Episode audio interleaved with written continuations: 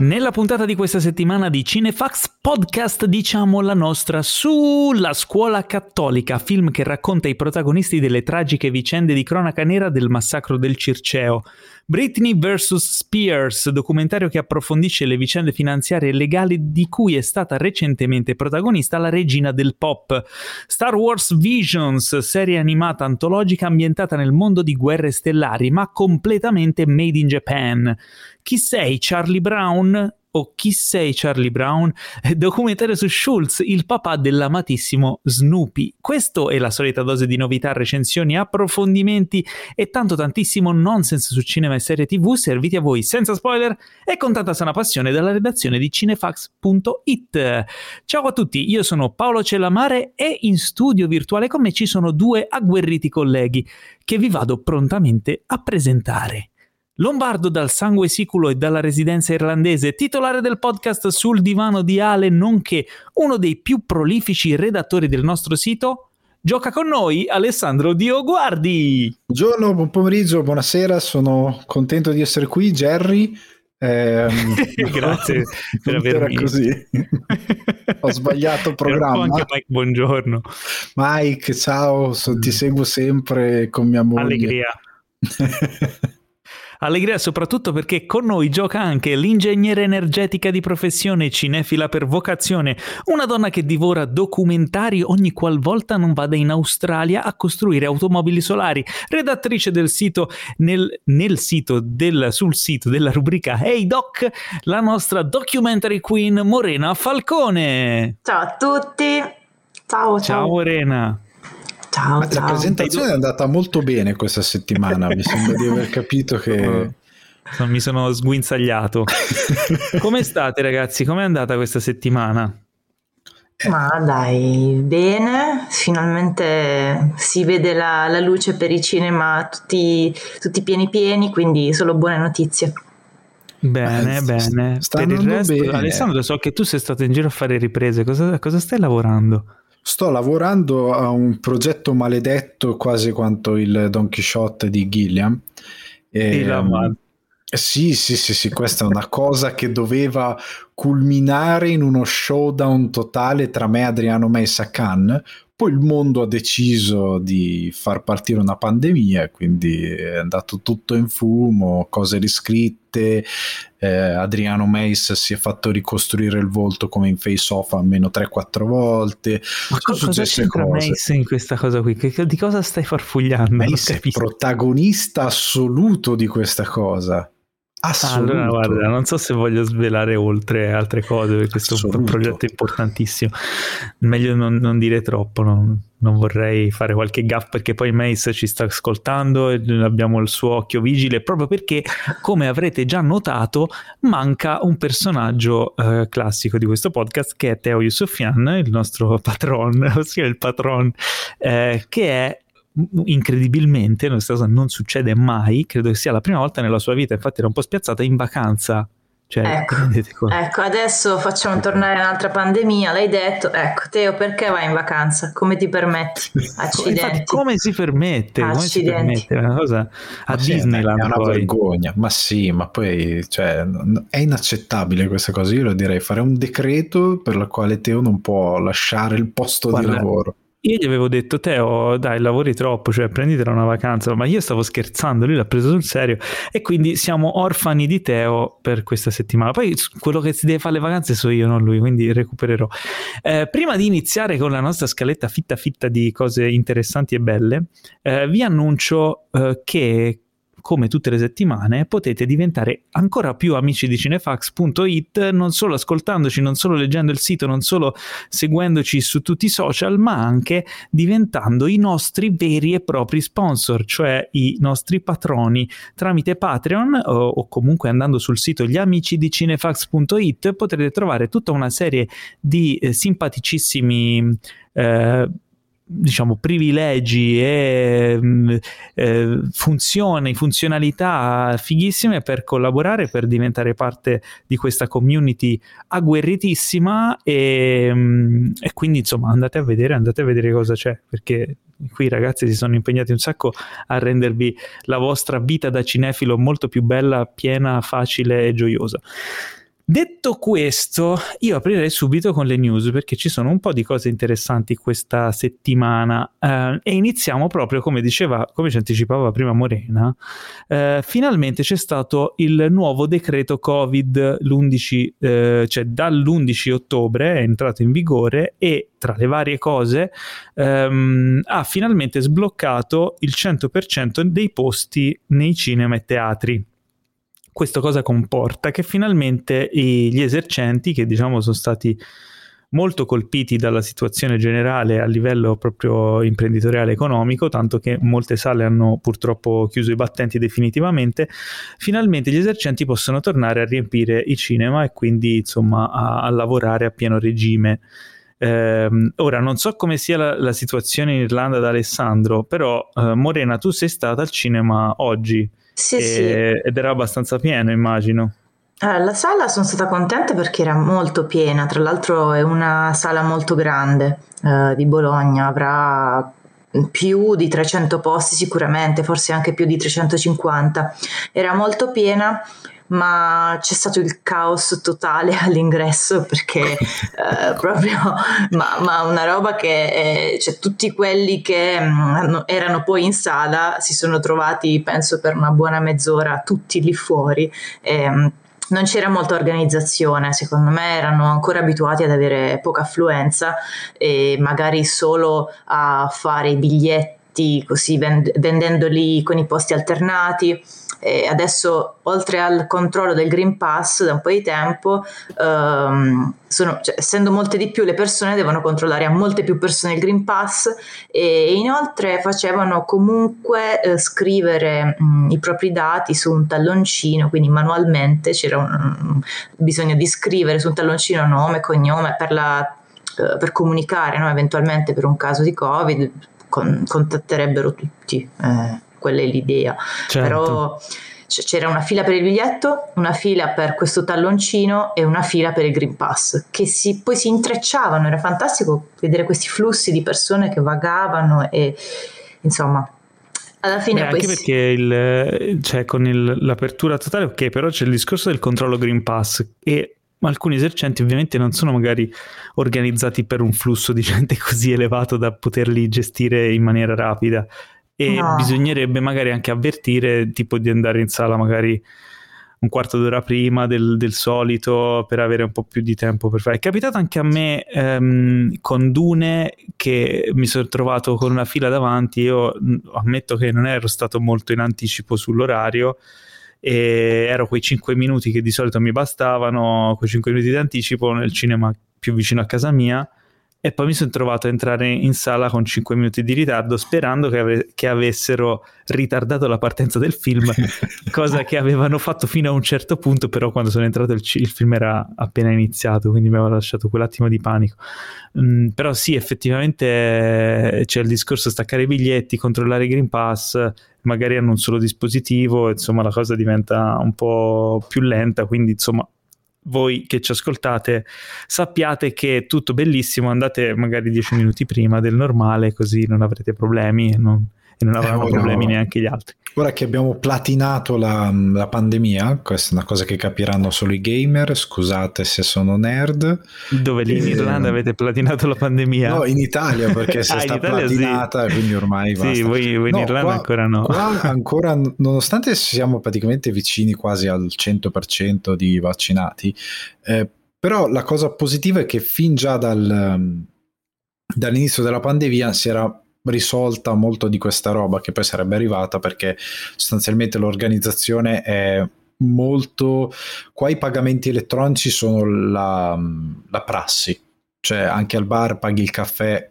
pagamento elettronico cioè nessuno quasi nessuno paga. Io non prelevo al bancomat da sempre, cioè nel senso da solo quando vengo tipo in Italia perché so che mi serviranno i contatti. E quindi prenotazione online, i posti sono già presi online, quando vai al cinema mostri il tuo diciamo Green Pass, contestualmente devi fare scannerizzare anche il QR code del biglietto ed entri. Beh, finita, basta.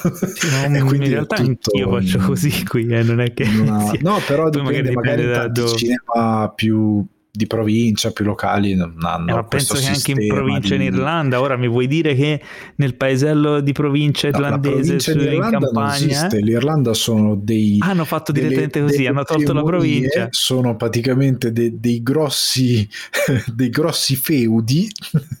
Poi nel mezzo okay. c'è il nulla con le pecore e spiriti probabilmente malvagi e poi basta quindi non, è un po' più facile io in realtà eh, devo dire che è la prima volta che mi è capitata una cosa del genere, sono andata più volte di recente in cineteca e mm, mai mi è capitato così, um, che il biglietto fosse cartaceo o digitale, c'era il biglietto, poi il controllo del Green Pass, eh, boh, entravi, ma um, erano un tantino disorganizzati in questo cinema. Eh, Beh, è anche c'era... strano perché cioè, il cinema è facile, cioè hai il biglietto, ti, cioè, vai, cioè, ti siedi cioè non, sì. non, c'è una procedura particolarmente difficile per usufruire del cinema. Cioè, c'era Beh, qualcosa comunque, diciamo che la notizia positiva è che, e qui mi leggo alla seconda news che riguarda il box office, che noi in realtà, cioè sul podcast, um, non facciamo spesso il resoconto box office, solo in casi particolari. Però adesso forse è uno di quei casi particolari perché vogliamo parlare anche del, un po' del ritorno in sala del, della popolazione cinefila mondiale, quindi eh, facciamo un po' un excursus di quello che è attualmente il box office, perché sembra che ci sia una, una bella ripresa, no? Sì. Eh, Ale, tu che eri detentore di questa rubrica sul, sul nostro sito, Att- attualmente c'è il, il, mio usurpatore che è Emanuele Antolini eh, che, che, per rimediare il pane di bocca. per rimediare a questa cosa allora ragazzi io voglio che vada in tendenza su Twitter l'hashtag Emanuele caccia la boccia. Emanuele deve perché mi deve una boccia di vino. Lui ah, sa okay. perché eh, comunque e poi ci saranno cioè, anche lui... dei progetti collegati a Cinefax e al suo vendemmiare, cioè, quindi sta, cioè praticamente a te ti tocca fare una cosa in meno, a lui tocca fare una cosa in più e ti deve pure dare una boccia di vino, ma dovresti offrirgliela te a lui. È pieno di input e di output, è una questione complessa, non, non stare lì a indagare. non Vabbè, insomma, dai, dimmi un po' Comunque, come è andato questo box office? il box office perché eh, in Italia c'è sempre questa cosa che se si parla di soldi è una cosa sporca, in verità no, nel caso soprattutto del cinema se si parla di soldi è per avere un attimino il polso Beh, però se ci pensi in inglese box office no, è un ufficio dove si prendono a pugni fanno box no, nell'ufficio no. no. non è che non è, non no. è, non è scritto in quella c'è maniera l'angolo, c'è l'angolo rosso l'angolo blu no esatto i calzoncini il film con i calzoncini. Quando per... dicono sono in rosso è in quel senso, cioè l'angolo. No. Ecco, ah, beh, mm. abbiamo finito con questa cosa. La... Eh, eh, comunque, allora partiamo con No Time to Die, il nostro bondone eh, che è esordito negli Stati Uniti eh, parliamo di box office USA, di quello che è successo nel weekend appena passato, è esordito con 56 milioni, un po' sotto diciamo le, le attese. Perché è uscito perché dopo in America, no? È, è uscito, uscito dopo, è uscito dopo. questo weekend. Mm. Eh, ha incassato questi 56 milioni, se ne attendevano 60-70 perché genere tutti i block blockbusteroni recenti hanno incassato attorno a quella cifra, però non è andata male perché comunque nel mondo ha incassato 313 milioni ed è ah, uscito beh. in Italia da circa, cioè da noi in Europa indicativamente da, una, da 12 giorni, negli Stati Uniti è al suo primo weekend, se contate che Shang-Chi che è uscito da più di un mese ha appena superato i 400 milioni, non sta andando male, cioè No Time to Die sta andando molto bene. Ma quindi No Time to Die non è ancora uscito in Cina, ma uscirà in esatto. Cina? Uscirà sì, a fine, Cina, fine, fine, mese? A fine mese, il 22, se non ricordo male, o qualcosa del genere, dovrebbe uscire anche in Cina, che è un mercato che fa tanti numeri, quindi potrebbe diventare questo l'incasso dell'anno contrariamente a Shang-Chi che invece attualmente ha superato i 400 milioni ed è l'incasso diciamo dell'anno e che al suo sesto weekend ha incassato altri 4.2 milioni, quindi non male per un film che è da sei settimane in sala e che è arrivato anche su, eh, credo stia per arrivare su Disney Plus, se non vado errato, è quasi lì, lì per arrivare. Sponda invece Sony, però sempre un film Marvel, è però uscito. Aspetta, aspetta un attimo, rimanendo su No Time to Die, volevo fare un appunto perché mettiamo che vada bene, mettiamo che superi i 500 milioni di incasso, che normalmente sarebbe un buon incasso. Da quello che so, ehm, dato il, il, ritardo con cui è uscito, quindi il fatto di, di averlo tenuto congelato per due anni, eh, pare che per andare in profitto dovessero superare gli 800 milioni di incasso, qualcosa del genere.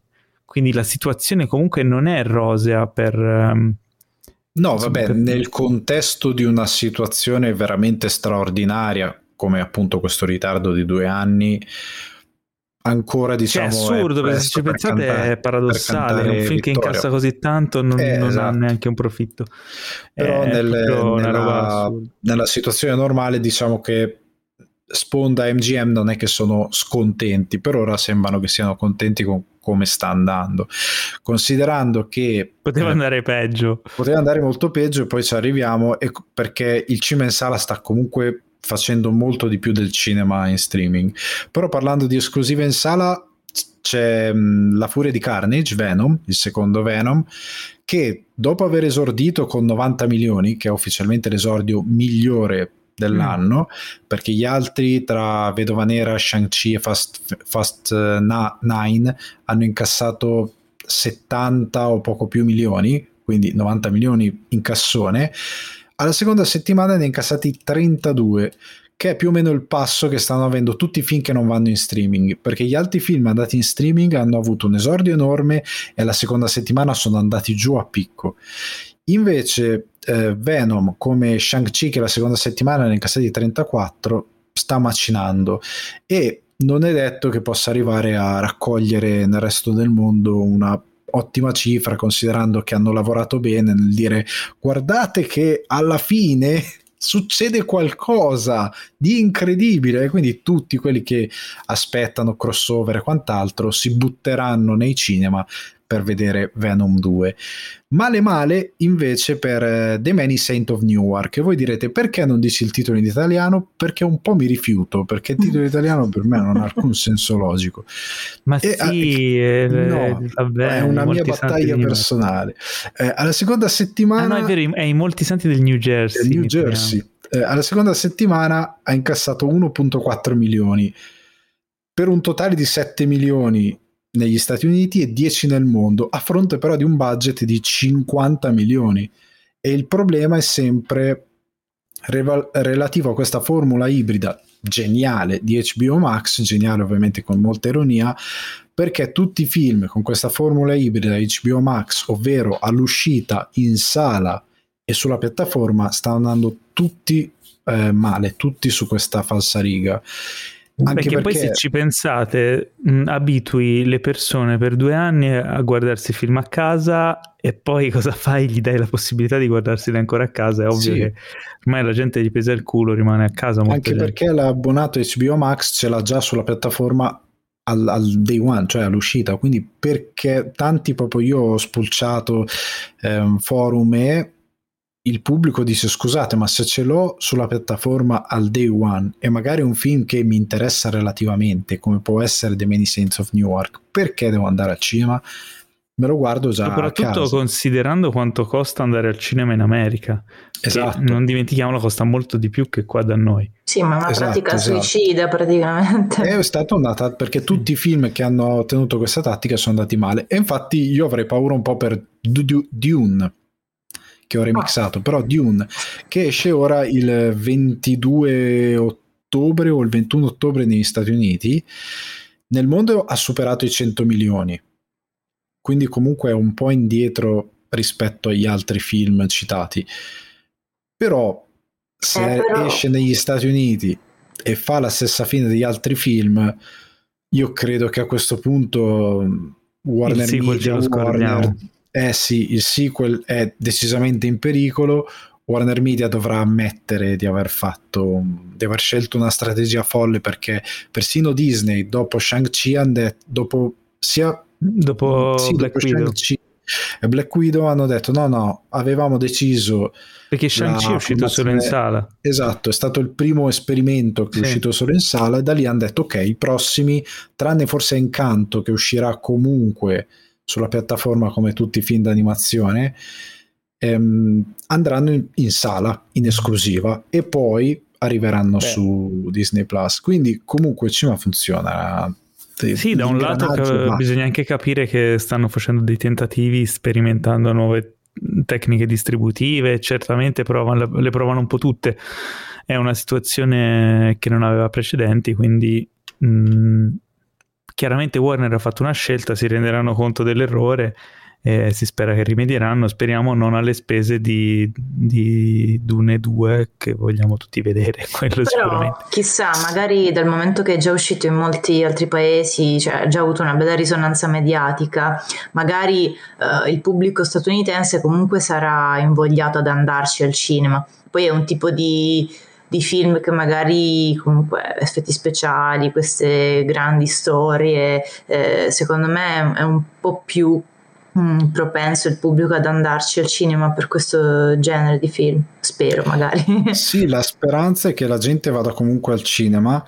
La paura però è che come per gli altri film che hanno avuto questa contemporaneità, abbia questo calo drastico perché tutti gli altri film hanno avuto magari esordio da 70 milioni, settimana dopo ne incassavano 15. Mm.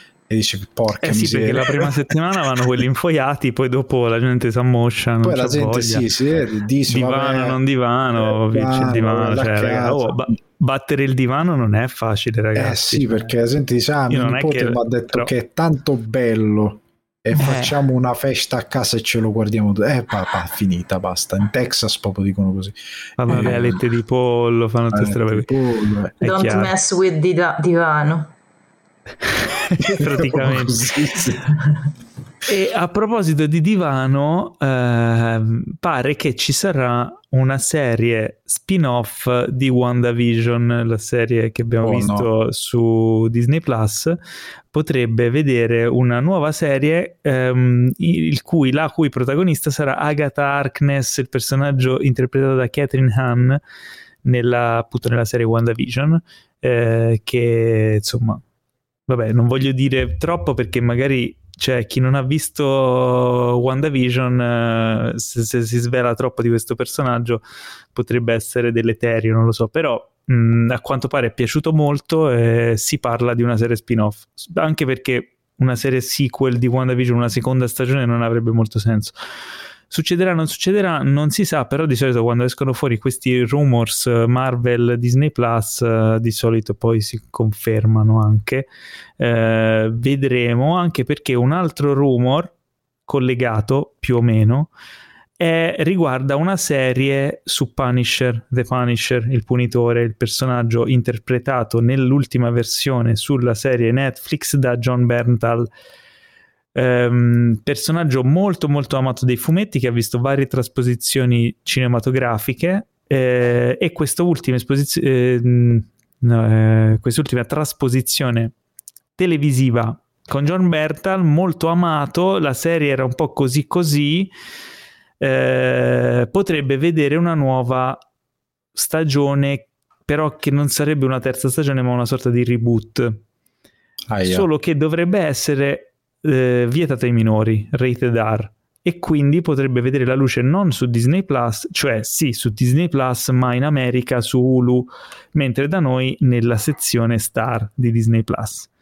Quindi è un The Punisher, cat- The Punisher non so cosa ne pensate. Mm? The Punisher cattolico se è stato vietato ai minori, perché ormai vietano queste scene.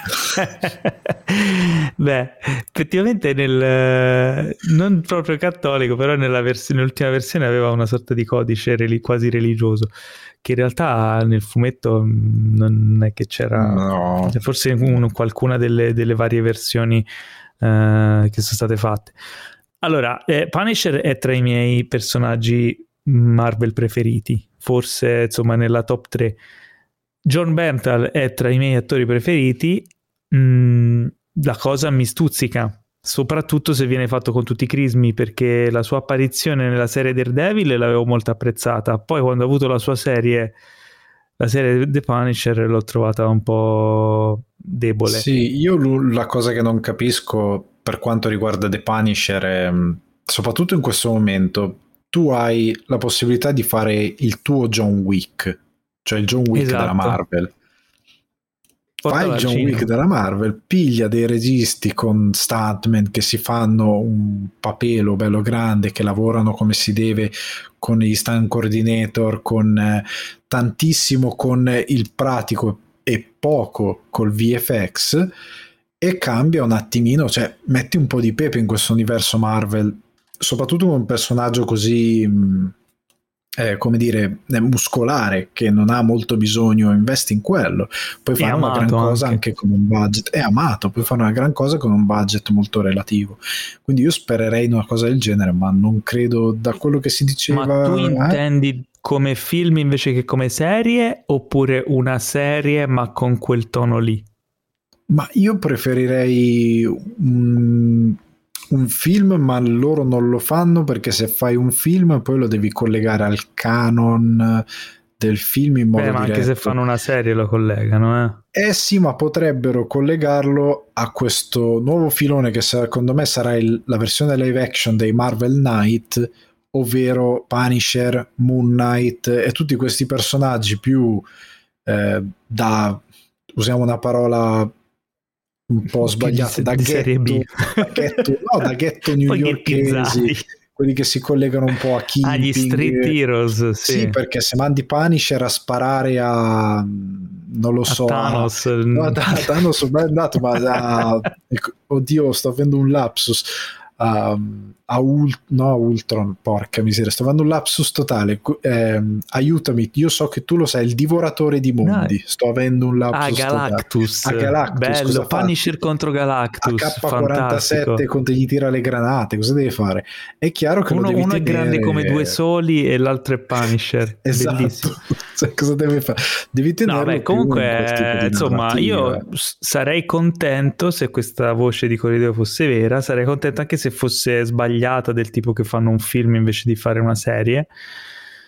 Per me Punisher John Berntal, se fatto bene, è un potenziale infinito. Se fatto come nella serie Netflix, no, ma non credo che lo metterebbero in piedi in quel modo lì. Ecco, anche perché hanno tutto il tempo, ormai è sospesa la, la cosa, quindi possono prendersi tutto il tempo che vogliono e non mancano contenuti su Disney Plus, stanno uscendo uno dietro l'altro.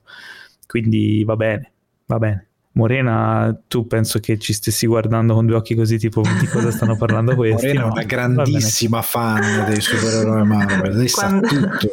Ma io sto provando a recuperare, lo sai, ogni tanto qualche cosina la guardo, per ora siamo alla doppietta con i Guardiani della Galassia, sto recuperando. Ah, vabbè, dai. Quindi ora è tutto in discesa, bene. dai. Tutto in discesa. E allora, guarda, già che mi butti dentro i Guardiani della Galassia, mi collego a una news, e Vai. cioè che è stato uh, rivela- rivelato chi interpreterà il personaggio di Adam Warlock nel nuovo film dei Guardiani della Galassia. Se ti ricordi, Morena, alla fine del secondo viene annunciata la nascita di questo personaggio, no? Te lo ricordi? Nella mi... scena post credit le tipe tutte dorate dicono ah, abbiamo forgiato Adam eh, non te lo ricordo. Forse, sì, molto viene, viene, diciamo, alle, viene annunciato la mucca al passaggio a livello, come si dice. Sì, molto bello, non voglio metterla in imbarazzo ulteriore, però questo personaggio, Adam Warlock, molto importante nelle storie Marvel, questo personaggio cosmico, di cui in realtà io so poco, forse Alessandro ne sa più di me, sarà interpretato da Will Poulter, che vi ricorderete in Midsommar, in Revenant, eh, in Maze, Maze Runner, è Detroit. l'uomo col sopracciglio più malvagio di Hollywood. Sì, è una sorta di giovane eh, Jack Nicholson. Più malvagio, secondo più me malvagio, lui poteva fare hit senza il trucco, cioè basta che lo facevano bianco ed era cattivissimo, avevi paurissima. Ma, allora, eh, tu sei preparato su Warlock? Più o meno, sì, lui praticamente era sorta di questo essere malvagio. Di...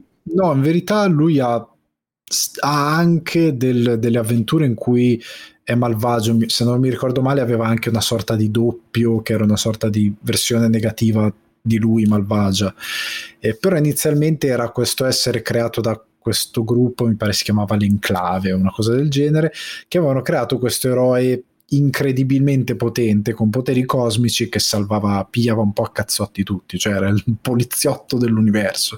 Cioè se Thanos faceva, spostava una penna dove non, vo- no, eh, non doveva, mandavano Warlock e lui lo, lo, lo crepava di mazzate. Era un po' più, più o meno quella negli anni 70, 80. Un po' un Punisher spaziale. Un Punisher spaziale, una cosa. Era questo personaggio, poi ovviamente come capita chiunque sia un lettore della Marvel sa che i personaggi vengono riscritti in continuazione col cambiare dei tempi, quindi probabilmente Gunn prenderà più la versione appunto legata ai Guardiani della Galassia di questi qua che sviluppano Warlock per andare a eliminare i Guardiani della Galassia piuttosto che a unirsi a loro come era stato fatto ah, in passato. Spero che lo approfondiscano un po' di più che un villain qualunque, ma insomma da James Gunn, Gunn ci si può aspettare sì. di tutto, quindi va bene, va bene.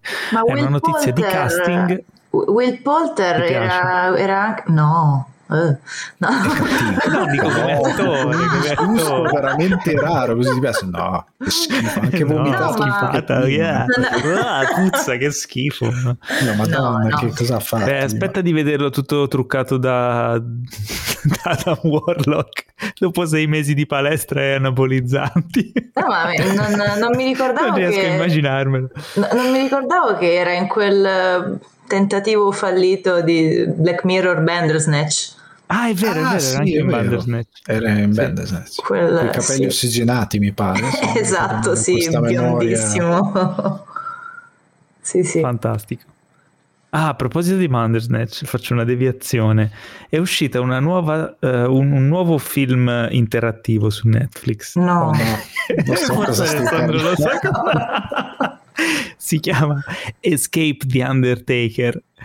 Ed è praticamente è una roba atroce. L'ho visto, lo volevo togliere dopo 5 minuti in cui è prodotto dalla WWE quindi è tutto interpretato dai wrestler e c'è Undertaker, non c'è bisogno di presentazioni, immagino, se non sapete chi è Undertaker, non so su che pianeta avete vissuto, e Morena sta andando via, quindi mi fa eh, temere. No, no, no, quando hai detto il titolo ho detto, aspetta, ma Undertaker era uno tipo che faceva... Eh, no, dai, chi è Undertaker? Eh, quello... è un wrestler. Eh? Brava, con dei brava, mutandoni che si lanciava e faceva... Beh, è l'unico che non ha i mutandoni ma i pantaloni. C'è uno nella storia del wrestling che non ha i cioè, mutandoni. Beccata subito, beccata subito, il non morto, il becchino. Ah, poteri vero, ultra sì, sì, terreni, dai. Sì, sì, quello Vabbè, con la maschera. Comunque, non ha la maschera Undertaker.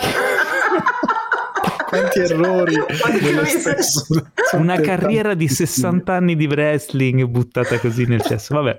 Eh, vabbè c'è Undertaker ci sono tre, tre, tizi che gli entrano nella sua casa stregata e, e cercano di rubargli l'urna con le ceneri magiche è una cosa veramente brutta, brutta, brutta. Alla larga da questa cosa qui. In confronto, Bandersnatch è un capolavoro. Ah, però. Sì, sì, no, è bruttissimo, bruttissimo veramente brutto. E quindi guardate, ragazzi, al massimo ridete come i pazzi, cioè, scusate, no? Sì, no, può far ridere, eh? fa, fa, il giro tre volte, però. Eh, perché Comunque, la, vabbè, la WWE quando fa le sue cose, il carattere più o meno, cioè chi, chi, ha, chi ha avuto il piacere, l'onore di mangiare un po' di roba degli anni Ottanta, tutta la roba con Hulk Hogan era surreale, eh, cioè vista oggi cioè, ti puoi fare un party con gli amici per ridere, non finisci più, cioè vai a casa che hai la tartaruga che neanche The Rock, cioè degli e ricordiamo, ricordiamo, che stanno facendo il biopic su Hulk Hogan interpretato da, dal nostro caro Chris Hemsworth. Ah, sì, è vero, eh. è vero, sì, che ormai Chris Hemsworth vuole diventare più grosso dell'Australia perché non so se Però almeno così Morena potrà scoprire chi era Hulk Hogan, ecco. perché secondo me non sa neanche quello, cioè proprio... Come no? Quell'altro... Stiamo parlando di divinità, quell'altro però... che me... non conoscere Hulk Hogan. Ma sì, sì, quello che ah, aveva il okay. mantellino. Cos'è che aveva? non ho capito se il, il mantellino o il martellino. Entrambi, vai. Il martellino era Triple H, vabbè, Oddio. però stiamo, stiamo divagando. rimaniamo, rimaniamo nel, nell'ambito delle news di casting, perché è arrivata una news del film uh, su Oppenheimer uh, firmato da Nolan e la news riguarda la presenza nel cast di Killian Murphy Ok, ne avevamo detto già un paio di settimane fa che il film eh, verrà prodotto da Universal, c'è stato l'accordo clamoroso di Nolan con Universal per 100 eh, milioni di dollari di budget, controllo totale sull'opera, dai 90 ai 120 giorni in sala e nessun altro film di Universal tre settimane prima e tre settimane dopo. Praticamente Nolan tappeti rossi e Nolan ha scelto Killian Murphy. Io ho una teoria. Film. Qual è? Io ho una teoria su Nolan. Allora, ah, Nolan, su Killian Murphy. No, Gillian Murphy è un grande, è troppo bravo, qualsiasi cosa che fa è stupendo. Eh, Nolan, lui aveva fatto Interstellar, Inception e il pubblico gli ha tirato due mongolfiere enormi sul fatto che lui era troppo eccessivo, cervellotico e lui ha fatto Dunkirk, che è un film meraviglioso, forse uno dei suoi migliori, dove lui si asciuga completamente, si reprime. Lui ha scritto la sceneggiatura in camicia di forza e la doveva scrivere battendo i tasti. No, camicia di forza battendo i tasti con la lingua. Per questo c'è pochissimo dialogo, perché doveva essere essenziale. E ha fatto un film meraviglioso, anche a livello di regia. Così. Sfo- quando hanno rilasciato la camicia di forza, ha scritto Tenet ha scritto montagna ah, di roba. Quindi dici papà, che papà, era si è sfogato. Ah. Ora farà questo film che sarà un altro film super asciutto, di tensione. Magari una summa. Sarà trova la via di mezzo. Secondo me questo sarà bellissimo, ancora meglio di Dunk.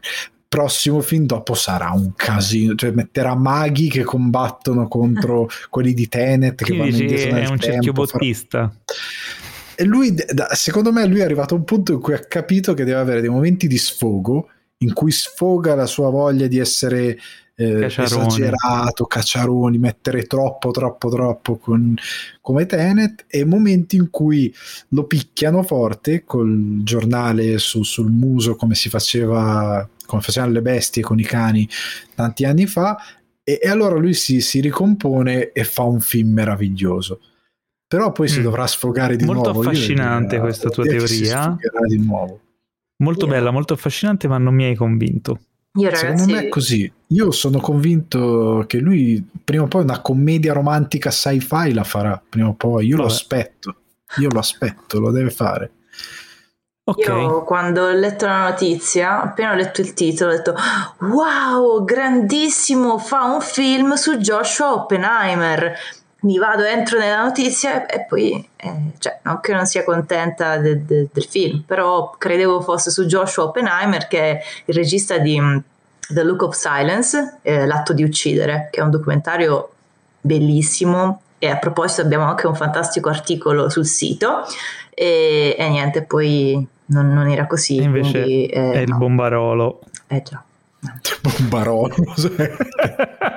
il Bombarolo sarebbe un titolo perfetto per la versione italiana. Italia... Il titolo non è ancora stato rivelato o sbaglio? No, non credo. si chiamerà il Bombarolo, te lo no, dico il io. Bombarolo, tu ci fai un, rumor. un film meraviglioso su un pasticcere, non lo so, napoletano che fa delle bombe alla crema meravigliose, si fa un thriller dietro. Basta, basta, basta, basta. Andiamo avanti, andiamo avanti. Allora, c'è un film che avrà un sequel che è l'ultimo film di cui chiunque avrebbe pensato che sarebbe stato fatto un sequel. E invece esisterà un sequel di The Father con Anthony Hopkins e si intitolerà Senso. The Son. Quindi dal padre al figlio. Io ho deciso Potrebbe... arbitrariamente che tu stai mentendo. Non sto mentendo, sempre scritto e diretto da Florian Zeller. Eh, e a questo punto la domanda sorge spontanea: vedremo un The Father Cinematic Universe con The Wife, The Cousin, no, se, The Uncle? Se, se, è The Son, the, poi ci the sarà Grandfather, The Nephew. E eh, poi, nephew, sarà... poi every, Everybody Under a Roof. Eh, tutti sotto, fanno tutti sotto un tetto, cos'è? Eh, esatto, è, è, è, tutto, no scusa, quando arrivano a 7 l'ottavo sarà... Comunque non, è, non era una balla, allora ci sarà davvero questo sequel, a quanto pare dovrebbe trattare eh, aspetti diversi delle problematiche familiari, quindi potrebbe essere anche una sorta di sequel ideale, no? Tipo come quelle, sì, quelle trilogie su un argomento, cose del okay. genere. Quindi non è de- però non si sa ancora, non è detto che Anthony Hopkins interpreti lo stesso personaggio oppure l- il personaggio prima, magari un prequel, oppure d- un'altra versione del personaggio, non si sa ancora. Uh, tant'è che Florian Zeller ha detto che dopo aver lavorato con Anthony Hopkins non riusciva più a lavorare con nessun altro e quindi ha voluto riconvo- coinvolgerlo di nuovo in, nel, nel, suo prossimo progetto. Uh, onestamente io sono contento, cioè è il tipo di sequel che mi mette gioia, Ma vederli di nuovo lavorare una... insieme. Io se non ricordo male c'era una piece teatrale di The Father, cioè sì. tratto da una mm. di Zeller stesso. Sì, mm-hmm. se non sbaglio era sì. così, sì. E mi chiedo se ci sia altrettanto di questo. Non credo. No, cioè, no. è un'opera originale totalmente, probabilmente. Yes. Ok, e può essere interessante perché come si è fatto in un come si è discusso in una live sulle trilogie che abbiamo fatto per Cinefax appunto eh, ci sono tante trilogie eh, che sono puramente di non sono narrative ma sono di, di, concetto di messaggio. Quindi una trilogia sono una cosa ben precisa quindi non è da escludere che lui voglia quindi fare il terzo della trilogia potrebbe essere sulla religione e fare lo Spirito Santo, così è il padre, il figlio e lo Spirito Santo, per esempio, oppure la moglie. Dipende, o, dipende. Oppure il mantellino di Hulk Hogan. Cioè, un, film, un film che infiamma le sale. Un mantellino. Dicevi Morena, un film? Un film che infiamma le sale. Scusate, mm. parlavate dello Spirito Santo. Ah, ok. Ah, ok. no, c'ero arrivato mai. Certo, certo, certo. Perché stasera manca Teo, quindi devo farle io le battutacce. Eh, lo so, ma tu sei qui per fare le veci, eh? sei una vice Teo. ah, Andiamo avanti. Allora, uh, un'altra news riguarda Venom 2, ma non è il tipo di news che vi aspettate. A quanto pare è venuto fuori che durante le riprese di, del sequel di Venom uh, a San Francisco, negli stessi giorni stavano girando anche Matrix 4 o Matrix Resurrections e questo ha creato una serie di problemi alla produzione. In pratica, quando uh, per Venom 2 dovevano um, prenotare delle location della città, tipo girare delle scene in strada o in alcuni posti famosi della città, non sono riusciti a farlo perché erano già state prenotate da Matrix 4. Immaginate di andare al ristorante di sabato sera, è il mio ristorante preferito, poi dovete portare gli amici e eh, voglio andare lì, chiami è già stato prenotato. Allora dice vabbè ce n'è un altro buono, chiami è già stato prenotato. Praticamente è andato così, eh, San Francisco era tutta prenotata da Matrix 4, tant'è che hanno dovuto poi alla fine girare delle scene importanti tipo su, in un parcheggio, su un tetto vuoto, cioè dei posti un po' anonimi perché... Eh, ma scusate, era... scusate. E addirittura, se... e addirittura mentre giravano le scene di Venom, sullo sfondo si vedevano passare gli elicotteri delle riprese di Matrix 4. No, però scu- scusate un secondo. Eh, la produzione di questo benedettissimo film, ma non si può licenziare qualcuno perché, cioè, io dico, la produzione, te, quando si fa un film, ora per fare un momento angolo tecnicismo becero, la produzione si occupa appunto di queste cose, bloccare le location, ehm, fare uno schedule di quelle che sono le riprese lavorando anche con il regista. Io mi immagino il povero Andy Serkis sul set che chiama il suo assistente alla regia e gli dice scusa eh, gli vai a dire a quelli là che fanno meno casino che dobbiamo girare e questo povero Cristo che corre per i quartieri di San Francisco e va scusate e si trova e si trova Keanu Reeves eh, la Wachowski fare meno casino. potete fare meno casino loro ma veramente stiamo girando Matrix 4 ah! E torna indietro e va da Sergis. Guarda che stanno girando Matrix 4 più o meno è andata così più o meno è andata io così. credo che qualcuno ora lavorerà in un McDonald's per aver fatto questo disagio, perché un minimo ti devi organizzare per le location eccetera eccetera. Beh, allora, o, livello o problema... la produzione di Venom 2 è stata incauta diciamo così oppure quelli di Matrix 4 hanno giocato in anticipo e hanno giocato di anticipo e hanno prenotato tutto molto prima perché sapevano che ci sarebbe stato Venom probabilmente c'è una, un, anche una sorta di spionaggio industriale dietro questa cosa qui, non lo so, però a quanto pare sono curioso di vedere Venom 2 anche per vedere gli elicotteri di Matrix che passano dietro. che arricchiscono ma sai, puoi fare, puoi fare, che nel film dici no, ma stanno cercando Carnage, cioè sono gli elicotteri, sai, risparmi in produzione, no? Rubiamo quelli della produzione a fianco, riprendilo, riprendilo, tanto non è nostro, l'abbiamo pagato, vai. Ah Considerando che adesso hanno meno personale eh, in, ehm, in, Venom perché hanno licenziato, secondo me se ti proponi con queste idee mh, mm, potrebbero essere interessati. Ma io sarei, io ora vado, andrò al cinema quando uscirà e passerò tutto il film a cercare di vedere se magari in, in secondo cam- secondo piano a un certo punto passa Keanu Reeves o Carrie Ann Moss. Voglio vedere se magari per sbaglio, sai, come il jeans guy di The Mandalorian che si sono dimenticati di rimuoverlo, sì. magari hanno dimenticato in, in posta di rimuovere qualcuno che non dovrebbe essere lì. Eh, chiudiamo questa sezione del news con una news eh, informativa per tutti gli appassionati di Frank Zappa o tutti i curiosi di scoprire eh, qualcosa di più sul grande Frank Zappa. Finalmente arriverà anche in Italia il film documentario Zappa di Alex Winter eh, che sarà in sala grazie a Nexo Digital dal 15 al 17 novembre. Eh, non ve lo perdete perché è veramente una bomba di documentario che approfondisce un genio della musica quale è stato Frank Zappa e sfrutta l'incredibile eh, varietà e quantità di filmati che lui aveva raccolto durante la sua vita, filmati e registrazioni e che aveva archiviato a casa sua. Quindi eh, Alex Winter, che ricorderete eh, come amico appunto di Keanu Reeves in Bill, Bill e Ted, chi lo ricorda Bill e Ted, ne abbiamo parlato più volte, classico demenziale americano, in realtà è diventato un bravissimo regista e ha messo insieme questo documentario che insomma è stato molto molto apprezzato. Quindi Zappa sarà in sala dal 15 al 17 novembre, non perdetevelo. Detto questo, cari e guerriti colleghi, è il momento di passare alle domandone della settimana. Dico plurale perché sono stato costretto dalla, uh, dagli eventi occorsi nella giornata odierna uh, a selezionarne più di una.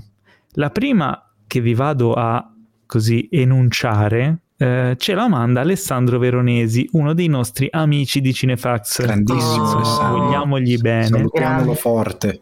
Grande Vogliamo tanto bene ad Alessandro Veronesi che ci chiede come pen- ah, aspetta, non vi ho detto che c'era un tema questa settimana. Il tema era uh, una domanda sul cinema uh, del resto del mondo, quindi non italiano e non americano, perché stiamo sempre a parlare comunque di cinema americano perché è il più diffuso, il più eh, amato, il più distribuito, il cinema italiano perché è il più italiano, ma non parliamo abbastanza spesso del cinema del resto del mondo e quindi facciamo una domanda sul cinema del resto del mondo e Alessandro Veronesi ci viene in aiuto chiedendo come pensate che la sempre più forte apertura di Hollywood verso il mercato cinese cambierà il cinema prossi- dei prossimi anni?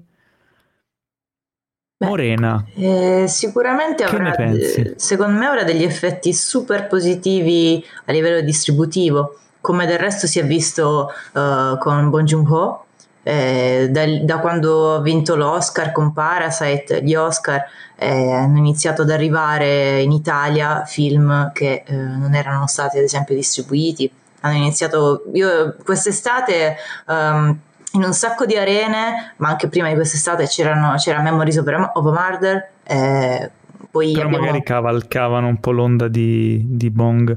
Sì, eh, lui però in realtà ci chiede, parla del mercato cinese, quindi eh, c'è una sorta come... di anche aspetto economico, no? Adesso Hollywood sta molto attenta, come dicevamo anche prima nella rubrica, rubrica insomma, quando abbiamo parlato di box office, eh, stanno molto attenti all'uscita nel mercato cinese perché può, diciamo, um, cambiare le sorti di un film. Sì, e, portano molto, molto profitto, ecco. E allo stesso tempo vediamo sempre più spesso delle news su numeri dei blockbuster cinesi che fanno degli incassi stratosferici e spesso Hollywood cerca di inserire star cinesi nei film, eccetera. Però volevo per non sviare troppo su Hollywood il senso di questa domanda, volevo cercare di capire se secondo voi il mercato cinese dà così tanti segnali al resto del mondo da poter essere interpretati o assorbiti o poter appunto cambiare il cinema dei prossimi anni. Secondo me è un mercato che può essere esplorato cioè nel senso che anche a livello di produzioni ti offre ehm, la possibilità di avere qualcosa di completamente fresco. Nel senso, ehm, devo andare a Hollywood però per tornare in Cina. Uno dei film più belli che ho visto quest'anno, che è un recupero di un film che è uscito del 2019, che è The Farewell, o The Farewell, con ehm, Aquafina, protagonista assoluta. Ah, lo volevo vedere. È molto Merita. bello. È molto bello. La regista anche lei è quasi autobiografico, cinese, trasferita negli Stati Uniti, così. Però la maggior parte del film è ambientato in Cina. Ti dà eh, scenari, tematiche, modi di racconto ehm, che sono per il nostro immaginario a livello diciamo pop, perché poi chi sta più nel cinema e guarda più il cinema magari riconosce già, però da nuove forme di racconto, di espressione e io credo che sarà possibilità di... Eh, ci sono già autori eh, occidentali che vanno in Cina, come ci sono lavoratori occidentali che vanno in Cina a studiare e poi successivamente a far carriera, secondo me anche il cinema si sposterà un po', o più che altro darà possibilità ad altri autori di prendere qualcosa come di, di, di, dare qualcosa. Ci saranno delle cose interessanti probabilmente. Quando c'è un'apertura mm, verso comunque un, un mondo eh, che sia nel cinema o in qualunque altro ambito, alla fine viene sempre qualcosa di positivo perché le culture si influenzano, si, si, ci sono delle commistioni di vari elementi, quindi alla fine secondo me può uscirne solo qualcosa di positivo. Secondo me ci sarà anche un discorso di contaminazioni di autori, nel senso che ci sono sempre più magari registi cinesi, vedi anche Chloe Zhao, eh, che vanno magari poi a operare in America e, e loro chiaramente sono cresciuti anche guardando il cinema orientale, no? e, e quindi inseriscono nel cinema occidentale delle contaminazioni che fanno parte delle loro radici, quindi anche questo potrebbe influenzare nel corso dei prossimi anni il cinema dalla parte proprio di chi lo fa, perché poi alla fine è quello, è, è da lì che deve venire il cambiamento a livello di mercato secondo me è la stessa cosa più complessa perché sembra più, cioè i produttori hollywoodiani comunque fanno sempre più fatica perché cercano di strizzare l'occhio a un mercato mettendo la star, appiccicando i progetti insieme in modi bizzarri e raramente vengono fuori dei capolavori, quindi secondo me effettivamente più dal lato autoriale ci potrebbe essere un cambiamento, ma vado alla prossima domanda che ce la fa, ce la manda Alessandro Broll Secondo voi qual è stata l'influenza del genere J-horror rispetto all'horror europeo e americano? Quali sono per voi le pellicole giapponesi più rilevanti e incisive rispetto a questa influenza? Allora, Morena con l'horror la vedo un po' spaesata. Invece Alessandro già un pochino più ha i denti affilati sull'horror, ma sul J-horror? Beh, ma il J-horror in verità è parlando di Asia, che si sposta in, uh, da noi, quindi in Occidente. Però J-horror giapponese, eh? No, no, J-horror, però rimanendo sul J-horror giapponese, noi abbiamo questa percezione sbagliata che sia tutta roba che è arrivata di recente.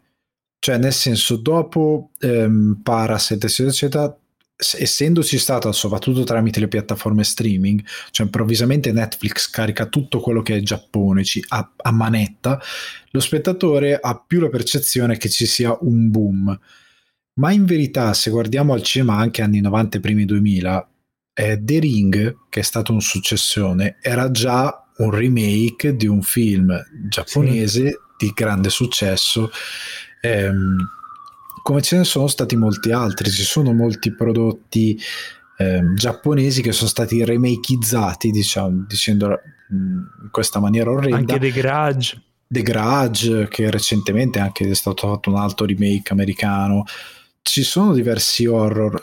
Qualche cos'era l'anno scorso era arrivato su Netflix The Call, proprio giapponese. Sì che però ci sono sempre voci di questi film, ah magari fanno il remake americano. Eh, c'è Poi già una grossa Miche, influenza. Quelli di quelli Miche, Miche non hanno avuto così tanto successo, però comunque si sono, insomma, hanno assunto anche un status di film culto, no? Sì, quelli più popolari diciamo, hanno già avuto un, un'impronta sul cinema primi anni 2000, cioè esistono già. E negli ultimi anni stanno diventando un po' più palesi, però non so bene quanto effettivamente arriveranno a Hollywood perché ultimamente il pubblico sta iniziando ad avere questa cosa, ma me lo guardo così com'è, soprattutto se passa via Netflix, cioè se è già lì. Sì. che senso ha? È come se domani arriva, uh, arriva Quindi... Netflix America e dice faccio un remake di, anche se non è giapponese, eh, di Squid Game e dici ma scusa l'hanno già visto tutti, che, perché cosa fai? Sì, non ha più tanto senso. Non ha più tanto eh, senso. Eh, però quindi secondo te mh, mm, potrebbe essere, cioè l'influenza c'è già stata? e le pellicole più rilevanti sono state quelle lì degli anni a cavallo 92.000 tipo Ring, eh, The Grudge eccetera quel tipo nuovo di horror diciamo che, che non, a cui non eravamo tanto abituati sì perché poi se vai a guardare ci sono degli autori eh, c'è mm, c'è appunto eh, oddio adesso mi sta sfuggendo il, um, il nome del regista. Eh, Kurosawa è il primo nome, non mi sta venendo il primo nome eh, di questo regista che ha fatto diversi film horror, è un po' un maestro del genere Kiyoshi potrebbe essere, sto mm. avendo un, un, un, Non ce l'ho presente, non, ne conosco uno solo di Kurosawa e basta quello. Che però ha fatto... Eh, no, ok, non è, non è diciamo, non è related, eh, non è un parente, però ha fatto diverse pellicole horror che sono state di largo impatto, molte sono distribuite anche da Mubi, eccetera, eccetera, e però non hanno avuto che io sappia remake di un certo tipo. C'era eh, qualche anno fa, sempre parlando di quella Wave The Ring, eccetera, eccetera, eh, quel film eh, sul um, Dark Water, può mm. essere, mm. su quel, quel film del che è ispirato anche a un fatto di cronaca che però veniva dal, da una sorta di film giapponese che poi gli americani hanno reinterpretato. Comunque è una wave che c'è già stata negli ultimi anni di giapponese horror. Ho visto tanti remake appunto di quei film. C'è stato eh... un po' anche di, di calo creativo nel cinema giapponese, secondo me proprio dopo quella ondata lì di horror. Sì. Ultimamente non è che venga fuori tanta roba superlativa dal Giappone. Spero che ci sia un'altra rinascita del cinema giapponese. Insomma, Hanno bisogno di nuovi, nuovi, autori per quanto riguarda, mm. probabilmente c'è bisogno di scoprire nuovi autori che vengano. Anche eh, ma il, il problema è anche economico da loro, eh, perché i produttori hanno poco coraggio, pochi soldi. Se ci fai caso, se ci fate caso, quando vedi le date d'uscita dei film, anche dei film più importanti, l'ultima, l'ultimo paese in cui esce è quasi sempre il Giappone. Ci avete mai mm. fatto caso? Se no. guardi le date d'uscita, okay. vedi le date dei vari paesi, il Giappone è quasi sempre ultimo, anche su film importantissimi che cioè, sai che sarà un mega successo. Perché in pratica, questo me lo spiegarono in uno dei miei viaggi in Giappone, il, eh, i, produtto- i distributori giapponesi hanno sempre paura di floppare e quindi aspettano che un film esca in tutti gli altri paesi, così sanno se va bene lo mettono in più sale e fanno più copie. Se invece non va tanto bene, sanno già che lo mettono in poche sale e risparmiano. Cioè, questo è per farvi capire il, il livello di coraggio del settore in Giappone. Super Beh, sì, ma loro hanno... Sì. Eh sì, hanno, hanno anche perché anche a livello di cinema di girare in Giappone io mi sono informato e ci sono tante difficoltà che hai non solo a livello di soldi ma anche proprio a livello pratico. Tipo eh, su Netflix recentemente si è visto un film action che si intitola Kate e c'è una scena di un inseguimento in macchina per Tokyo eh, realizzato volutamente che sembra quasi un, un arcade un videogioco arcade ma perché girare un inseguimento in, di macchina a Tokyo non è come girare un inseguimento di macchina a Los Angeles, nel senso che è fantascienza o a San Francisco. a San Francisco con il dove c'hai quelli Matrix. di Matrix 4. a Tokyo è proprio un no no, a me hanno spiegato che ogni diciamo municipalità, chiamiamola così, ha la sua commission e devi chiedere permesso loro. Se devi fare un inseguimento e sono magari sei strade, sono sei municipalità, è, impost- è finita, cioè proprio è un incubo produttivo. Quindi Ma infatti avevo raccontato in, uh, in, una vecchia puntata che la scena nel secondo Wolverine dove c'è l'inseguimento a Tokyo, eh, inseguimento a piedi, è stata rubata, non hanno chiesto i permessi. Eh sì, perché è un hanno, hanno, hanno sganciato dal, dal, dal, furgone Hugh Jackman, l'attrice e l'operatore. Il furgone è andato dall'altro lato dell'isolato, loro se la sono fatta a corsa e poi li hanno recuperati di là. e sono scappati via. Eh sì, è l'unico modo non... per farlo. È l'unico modo per fare queste cose. Poi figurate un inseguimento in macchina che prevede stunt, macchine che si ribaltano, robe da rompere, ciao, è finita. Quindi è un settore cinematografico che ha tante limitazioni e deve sperare in autori nuovi. Cioè, se hai i fondi Quindi, per farlo, conviene più che ti, che ti, adop- che ti, insomma, che ti attivi per farlo in America, un inseguimento. Sì. Beh, forse non lo so, non lo so, perché comunque sarebbe un costo enorme. No, appunto, se hai eh, dei fondi, forse sì. è più facile. E che sono Comunque. due mercati completamente diversi. Cioè, per, per, uno degli ultimi Fast and Furious hanno distrutto un'autostrada che avevano appena finito di costruire.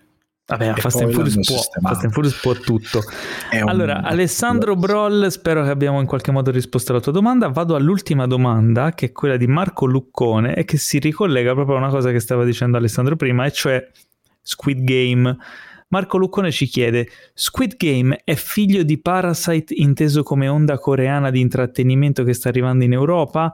anche considerando altre serie su Netflix, avrebbe avuto la stessa risonanza mediatica senza il film di Bong Joon-ho? Allora, secondo, secondo no. me no, anche secondo me. Non... Morena, tu sai, hai visto Squid Game o sai di cosa allora, ragazzi, sono domande difficilissime questa sera. Cioè, mi, mi, mi, proprio mi, bocciata su tutti i fronti. Tra l'altro, pr- provano insistentemente da giorni a farmi capire dei meme, che già questo per me è un. Di Squid Game. Eh, di Squid Game, che io non ho visto la no, serie, beh. non capisco i no, meme. No, la devi vedere, fidati, la devi vedere. È una serie da vedere assolutamente. Va bene, va bene. Eh, io, guarda, l'ho finita ieri finita ieri, clamoroso, è piaciuto un casino e secondo me non ha niente a che vedere con Parasite, nel senso che credo che avrebbe avuto successo anche senza Parasite. Non penso che la gente l'abbia vista così, una serie coreana in coreano, uh, vabbè, poi c'è chi l'avrà vista doppiata, eccetera, però in giro per il mondo molti l'hanno vista in coreano. Non credo che sia, sia dipeso dal fatto che avessero visto Parasite, anzi sono sicuro che più della metà della gente che ha visto e amato Squid Game Parasite non l'ha visto e non sa neanche cosa sia, perché è una serie così ampio spettro come eh, tematica, come uh, appeal per il grande pubblico, e, um, che non credo che proprio sia connessa la cosa con, con Parasite, che comunque è un, è un film che è diventato famosissimo, ma comunque è un film d'autore Parasite. Sì, io sono d'accordo. Io ancora non ho, non ho affondato i miei denti in Squid Game. Però io non l'hai, credo... Ma l'hai iniziata o non sei completamente a digiuno? Sono, ho, ho, visto qualcosina, ma sono, devo effettivamente iniziare a vederla. Però non credo che Parasite... Che No, no, devo iniziare effettivamente a vederla.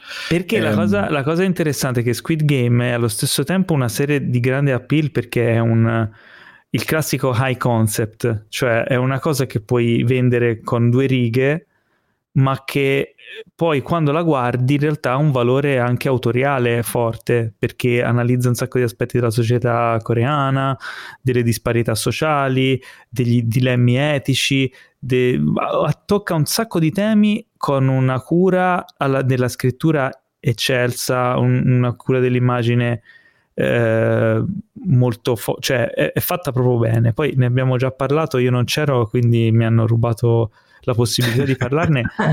Approfitto di questa domanda per dire due cose ma mi è piaciuta veramente tantissimo. Però sì, vabbè, essendo io l'unico che l'ha vista, secondo me, come ho detto prima, non, non c'è un legame col successo di no, Parasite. Però, però, anche a livello di... perché c'è c'è questa discussione in atto se quando dei prodotti che vengono da eh, Cina o, o, Corea del Sud hanno un successo è per via quella, della vittoria all'Oscar di Parasite, quando in verità anche lì è sempre un'illusione perché ehm, se noi guardiamo indietro sempre ai primi anni 2000, cioè alcuni dei film che hanno intrattenuto di più il pubblico sono stati Shaolin Soccer, io non so è se vero. lo ricordate. Certo che me lo ricordo. Che aveva i giocatori tipo della Roma che doppiavano i protagonisti. No, lascia stare, io lo vidi in originale. No, eh, però per dire, quella cosa lì. Poi ci fu quell'altro Kung Fu Hustle, se, no, se che era sempre male, di Steven Chow. Che era bellissimo. Eh, comunque, se in italiano si chiamava in italiano eh, si chiamava Kung Fusion. Kung Fusion. Eh, eh, una serie di film che comunque esistevano già. La differenza è che oggi appunto avendo una piattaforma come Netflix che ormai è esplosa, cioè Netflix nell'arco di 5-6 anni è passata da gente che scriveva su Facebook ah non si può vivere anche senza Netflix e ora nessuno se scrive una cosa del genere su un social ti uccidono perché ormai è massificato e questa piattaforma non ti propone solo quello che è nel tuo paese, ti mette in copertina roba che viene da tutto il mondo. E Però è una cosa bella. No, appunto, è una cosa bella. E tu lo guardi, tu sei cioè, lì. Chi avrebbe dicono... mai visto robe come Dark o come esatto. appunto Squid Game? Esatto. Cioè, a esatto. livello globale, cioè se Squid Game diventa la serie, e pare che insomma manchi poco che diventi la serie più vista in assoluto su Netflix, superando addirittura Bridgerton. Vabbè. non ho visto, però ehm, è comunque incredibile perché è un prodotto di qualità, è un prodotto coreano che comunque parla della società coreana. Non è una roba, cioè è una cosa che è accessibile a tutti e che tocca l'animo di tutti perché poi tratta temi universali, però è radicato nella società coreana che vabbè ha molto in, in comune con la società americana per questo capitalismo spinto e e differenze sociali, eccetera.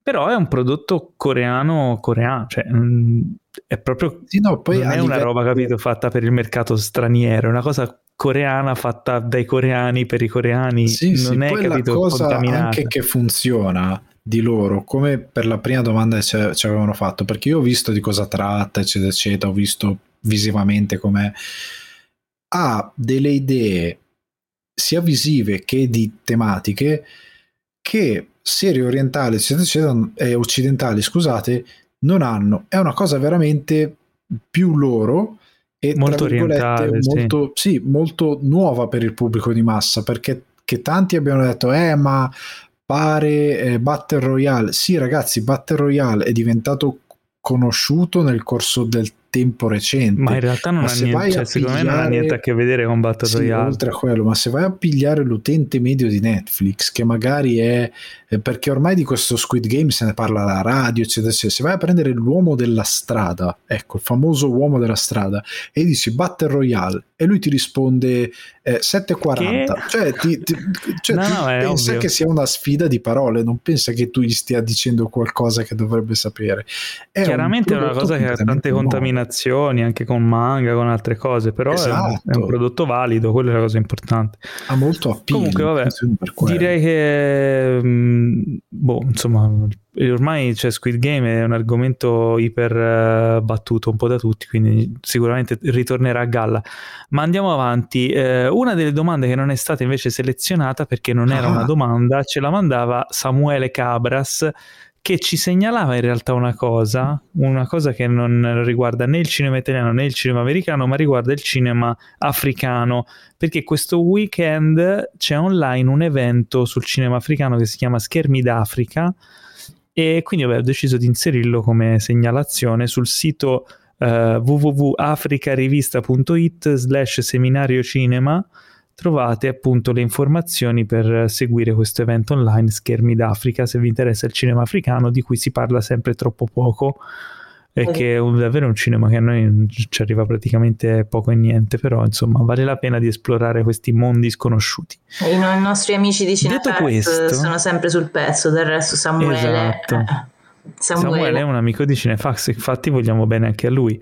Questo non vuol dire che non vogliamo bene ad Alessandro Brolle e a Marco Luccone che ci hanno mandato le altre domande, ma in realtà gli vogliamo bene molto meno. Questo dobbiamo dirlo ecco per onestà intellettuale. Poi sono dei traumi questi, non si dicono queste cose. Così sicuramente. Eh, magari diventeranno amici anche loro, dai, eh, su che ci vuole. Sicuramente con questa premessa. Allora, non lo facevamo da mille anni, ma vorrei fare un, una segnalazione della rubrica sconosciuta, quella dove consigliamo i libri, quella dove la gente smette di ascoltare il podcast. Quindi sarò brevissimo. Eh, sto ascoltando in audiolibro, però lo consiglio anche in, eh, in cartaceo. Se, non so se ci sia una versione in italiano, premesso questa cosa qui. Però è un, è un libro scritto da Gunnar Hansen chi è Gunnar Hansen? È l'attore che interpretava Leatherface nell'amatissimo uh. ehm, Non aprite quella porta o The Texas Chainsaw Massacre, film tra l'altro tra i preferiti di Morena, eh, che è una amante dell'horror. Eh, il libro si chiama Chainsaw Confidential: How We Made the World's Most Notorious Horror Movie cioè eh, Chainsaw ehm, sarebbe la motosega. La sega, sì. Eh, come abbiamo fatto il, il più noto film horror. Ed è molto interessante perché racconta tutti i retroscena di come è stato girato e messo insieme questo film, con tutte le follie che sono successe dietro le quinte. Eh, è meno estremo del libro di, di Bruce Campbell in cui racconta i, retroscena della casa, cioè il primo Evil Dead, perché quello veramente fu fatto con lo scotch, il, lo sputo e eh, cioè, sì. veramente fatto da, da degli... era un film amatoriale fondamentalmente, mentre eh, non aprite quella porta già aveva un impianto un pochino più serio, però sono successe un'infinità di cose assurde, di aneddoti, di storie, di cose folli su come anche sono stati, come sono stati creati i vari personaggi, il livello di dettaglio delle scenografie, come molte delle cose che si vedono erano vere. È veramente ricco, ricco di, di aneddoti, non solo per gli appassionati del cinema horror o del film in questione nello specifico, ma del cinema in generale, di come sono state fatte delle, delle inquadrature, delle cose che poi sono rimaste nella storia. Addirittura di, di come eh, che ne so, chi ha lavorato, il, il, direttore della fotografia del film si era trovato su un set con Spielberg e Spielberg l'aveva preso da parte per tenerlo lì due ore a chiedergli come aveva fatto determinate inquadrature perché erano rivoluzionarie. Insomma, ci sono delle cose nel film che sono state veramente sono diventate leggendarie. E, il mm, film di Tob Hooper. Sì, Toby Hooper. E, e, niente, quindi lo consiglio, eh, dicevo anche in cartaceo in realtà perché la versione audiolibro, sebbene sia letta da lui, non aggiunge moltissimo, non c'è stato quel riadattamento leggero che ogni tanto può aiutare le versioni audiolibro cioè per esempio spesso nel, nel, nel, libro citano testimonianze di altre persone, lui inizia a raccontare in prima persona con la stessa solita voce cose dette da altri e a volte ti confondi un po', oppure ci sono dei momenti in cui lui parla di come sono nati determinati versi che fa Leatherface e di come lui era andato a studiare nei, eh, tipo i maiali nelle fattorie per fargli fare i versi dei cioè delle cose del genere. Però poi quando raggiunge il, il, tipo di verso che riesce a fare non te lo fa nell'audiolibro. Allora dici cazzo potevi aggiungerlo visto che sei in audio cioè non sfrutta le potenzialità dell'audio. Forse è più comodo da leggere come libro normale. Però vabbè comunque è molto interessante. Chiusa la parentesi libro potete tornare ad ascoltare da qui. Eh, perché passiamo alla sezione trailers. trailers. Oddio. Apriamo subito con un film super attesissimo, il nuovo film di Mainetti che dopo lo chiamavano Gigrobo ritorna finalmente alla regia con l'attesissimo Freaks Out, un film italiano con un nome non italiano che in Italia verrà chiamato con il suo titolo, quindi Freaks Out. Ehm, finalmente è uscito un, un secondo trailer in realtà perché avevamo già visto qualcosa un po' di mesi fa. Eh, però questo trailer qui forse ci fa vedere effettivamente qualcosa di più sostanzioso sul, su quello di cui tratta il film, eh, i personaggi, la scala degli eventi, la, il livello di, di, tipo di film, che alla fine è un, è un, blockbuster italiano a livello di effetti e di insomma, tipologia di storia, no? uh, ambientato nel, durante la l'epoca, insomma, della seconda guerra mondiale. Eh, ci sono questi personaggi, questi quattro. Anzi, posso leggere la, la, sinossi del film senza tradurla questa volta? Perché no, la puoi in leggere in italiano e la traduci in inglese. La traduco in inglese, Rome 1943. no, allora, Roma 1943, Matilde, Cencio, Fulvio e Mario vivono nel circo di Israele. Quando Israel scompare, i quattro fenomeni da baraccone restano soli. Qualcuno ha messo gli occhi su di loro con un piano che potrebbe cambiare i loro destini. E dal trailer vediamo che insomma ci sono superpoteri, nazisti, insomma, tanta carne al Molto... fuoco. Io già dalla prima volta che avevo visto le prime immagini eh, ho detto qua Mainetti è andato un po' è andato in Messico si è seduto con Del Toro a mangiare due cose si è fatto raccontare un po' la spina del diavolo se il primo film era proprio Darkman io non so se vi ricordate Darkman certo. di Sam che certo si è inventato il suo supereroe qua invece è andato a guardarsi la spina del diavolo labirinto del fauno e si è inventato diciamo il suo la sua favola italiana. Molto, molto interessante sembra, eh, devo dire la verità. Si sono guardati insieme anche Coco. Coco, perché, ecco, perché Coco? Con tutto quel doratone, perché c'è tanto dorato. Ah, okay. ah sì, look. Sì, sì, sì. Ma a me in realtà non è, non è dispiaciuto come trailer, mi ha anche un po' interessato soprattutto questa unione di, di super mm, poteri e, e, nazisti insieme. Detto, wow, cos'è? Si è, si, è molto, si è molto legato al, al, Si vede che cerca il blockbuster perché cosa ha fatto? Ha fatto la cosa che tutti i blockbuster fanno: mettere esatto. una musica lenta, una versione, una cover lenta di una, di una canzone. In questo caso è Toxic. Non ho capito bene perché Toxic. Bellissima, Britney Spears in versione e poi l'altra cosa che fanno i blockbuster è mettere le scritte delle recensioni delle, dei, insomma, dei giornalisti che dicono che è un blockbuster. È bello, quello mi è piaciuto. È un blockbuster. Quando ho visto che io non l'avrei montata quella cosa perché è un blockbuster. Grazie, Mantiamo. è un film. La prossima, la prossima quota è un film. Che eh, ah, diciamo che queste cose qui le fa il reparto marketing della distribuzione, quindi chissà come ha reagito Mainetti. Speriamo un giorno di poterglielo chiedere se lui era pro o contro la scritta. Sono i cugini quello che ha prodotto Venom 2, quindi ora lavorano nello stesso McDonald's, spero. Perché, perché stavo non, pensando, no. chissà cosa uscirebbe se si unissero le forze di tutte queste menti. Se uniscono le forze a quello che ha fatto lo spot della Coca-Cola recente viene fuori un capolavoro. Io non so se l'avete visto, però non voglio cambiare argomento. No, non l'ho visto, ma non lo voglio sapere. La... se... Vabbè, comunque dai, Freaks Out uscirà, uscirà, il 28 ottobre in sala, quindi insomma andate a vederlo. Questo assolutamente lo devo dire perché una volta tanto che si spendono, è costato tantissimo tra l'altro. Se non fate incassare spendono, questo, eh, noi in Italia vi facciamo delle cose brutte a tutti Secondo voi, voi avrà, avrà, distribuzione anche all'estero, vista la portata del film, a parte in Germania, perché il film credo che sia anche coprodotto con, con la Germania. No, mai. Cioè, io se voglio vedere un film italiano qua devo sperare che vada a qualche premio tipo gli Oscar. No, ok, aspetta, correggo, non, non... la Germania non c'entra niente. È una produzione italiana con dei finanziamenti belga di gap financing, quindi eh, investitori belga, però mh, mm, è un film italiano, produzione italiana, quindi insomma, speriamo che lo vendano anche all'estero perché come film italiano ha un potenziale, no?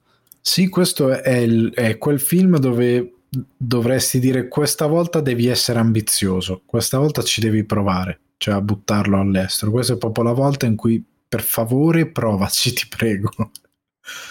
Bene. Eh, prossimo trailer che abbiamo visionato è un. In realtà eh, avevamo già visto un primo trailer di questo film un po' di mesi fa, un bel po' di mesi fa. Eh, è uscito finalmente il trailer uh, definitivo, super fighissimo, eh, di The 355. I, the, come lo posso 355, so. 355, 355, 355.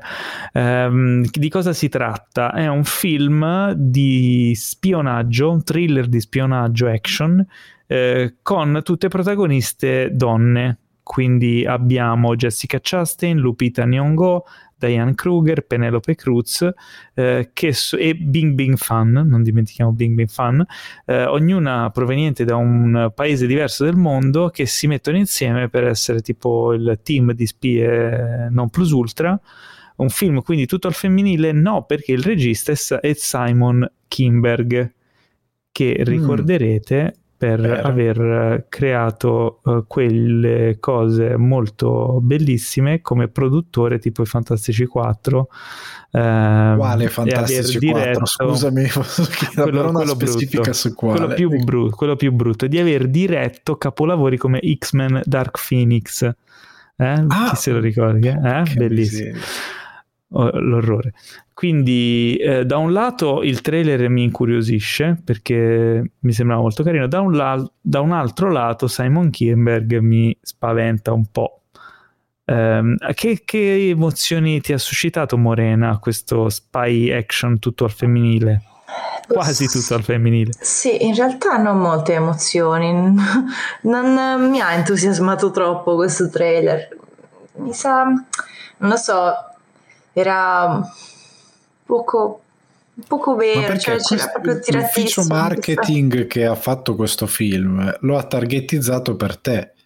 Sono tutte donne, Ah, sono tutti, so, di estra- sono tutte di estrazione, di etnie diverse per fare diversity, sono selezionate con un espediente di trama meraviglioso per essere più diverse e rappresentative del mondo possibile e perché non ti sta piacendo? Perché forse è poco naturale e organico, perché è Eh, ho detto, infilato con la sembra- sabbia. Questo detto film. sembra fintissimo, non, so- cioè, non capisco. Eh, ok, Quindi mettiamoci. stai donna che confermando viene- i miei... Sì, cioè la donna che viene dall'Africa, la donna che viene da... Dai, sì, facciamo inclusività. Sì, bellissimo, bene. Però un tantino poco poco forzato forse. Sì. Mi ricorda quei cartoni che fanno, non so se avete mai visto i cartoni animati che fanno sui canali per bambini di Sky, dove a un certo punto c'è la puntata del compleanno e c'è o la puntata di Natale. E siccome devono fare una cosa vagamente culturale per i bambini, c'è la bambina eschimese che porta la sua tradizione, Esatto, la bambina africana che porta la sua... e tu guardi questa cosa mentre i tuoi neuroni implodono Perché E- così con Penelope Cruz prendono tutto il pubblico latino, con, eh, con Lupita prendono il pubblico africano e british, con eh, Jessica Chastain prendono il pubblico americano, Diane Kruger il pubblico tedesco e Bing Bing Fan ovviamente per il pubblico cinese importantissimo. ma Quindi Morena che è Kimberg ha detto Cioè, non è rappresent- Morena è italiana non è rappresentata non si sente rappresentata, è per film. que- Eh, quello è il problema, Cioè, perché se- evidentemente a Simon Kimberg non gli interessava il pubblico italiano. cioè, per me Comunque dopo la locandina poteva tranquillamente essere uno di quei loghi delle associazioni benefiche dove ci sono tanti bimbini, come diceva Ale, l'eschimese, africano, Con le bandierine. le le bandierine, bandierine e tutti, e tutti che si tengono e fanno il giro giro tondo e quello poteva essere una, una locandina bellissima. Poi a costo zero perché esistono già, è perfetta. Beh, allora, non siamo stati per niente critici di questo trailer, quindi se voi eh, vi siete fatti affascinare dalla nostra curiosità sul film, vi ricordo che sarà in sala dal 13 gennaio, quindi insomma non, non perdetevelo. Dopodiché abbiamo un grande ritorno, il ritorno di Scream, uno dei film preferiti di Morena.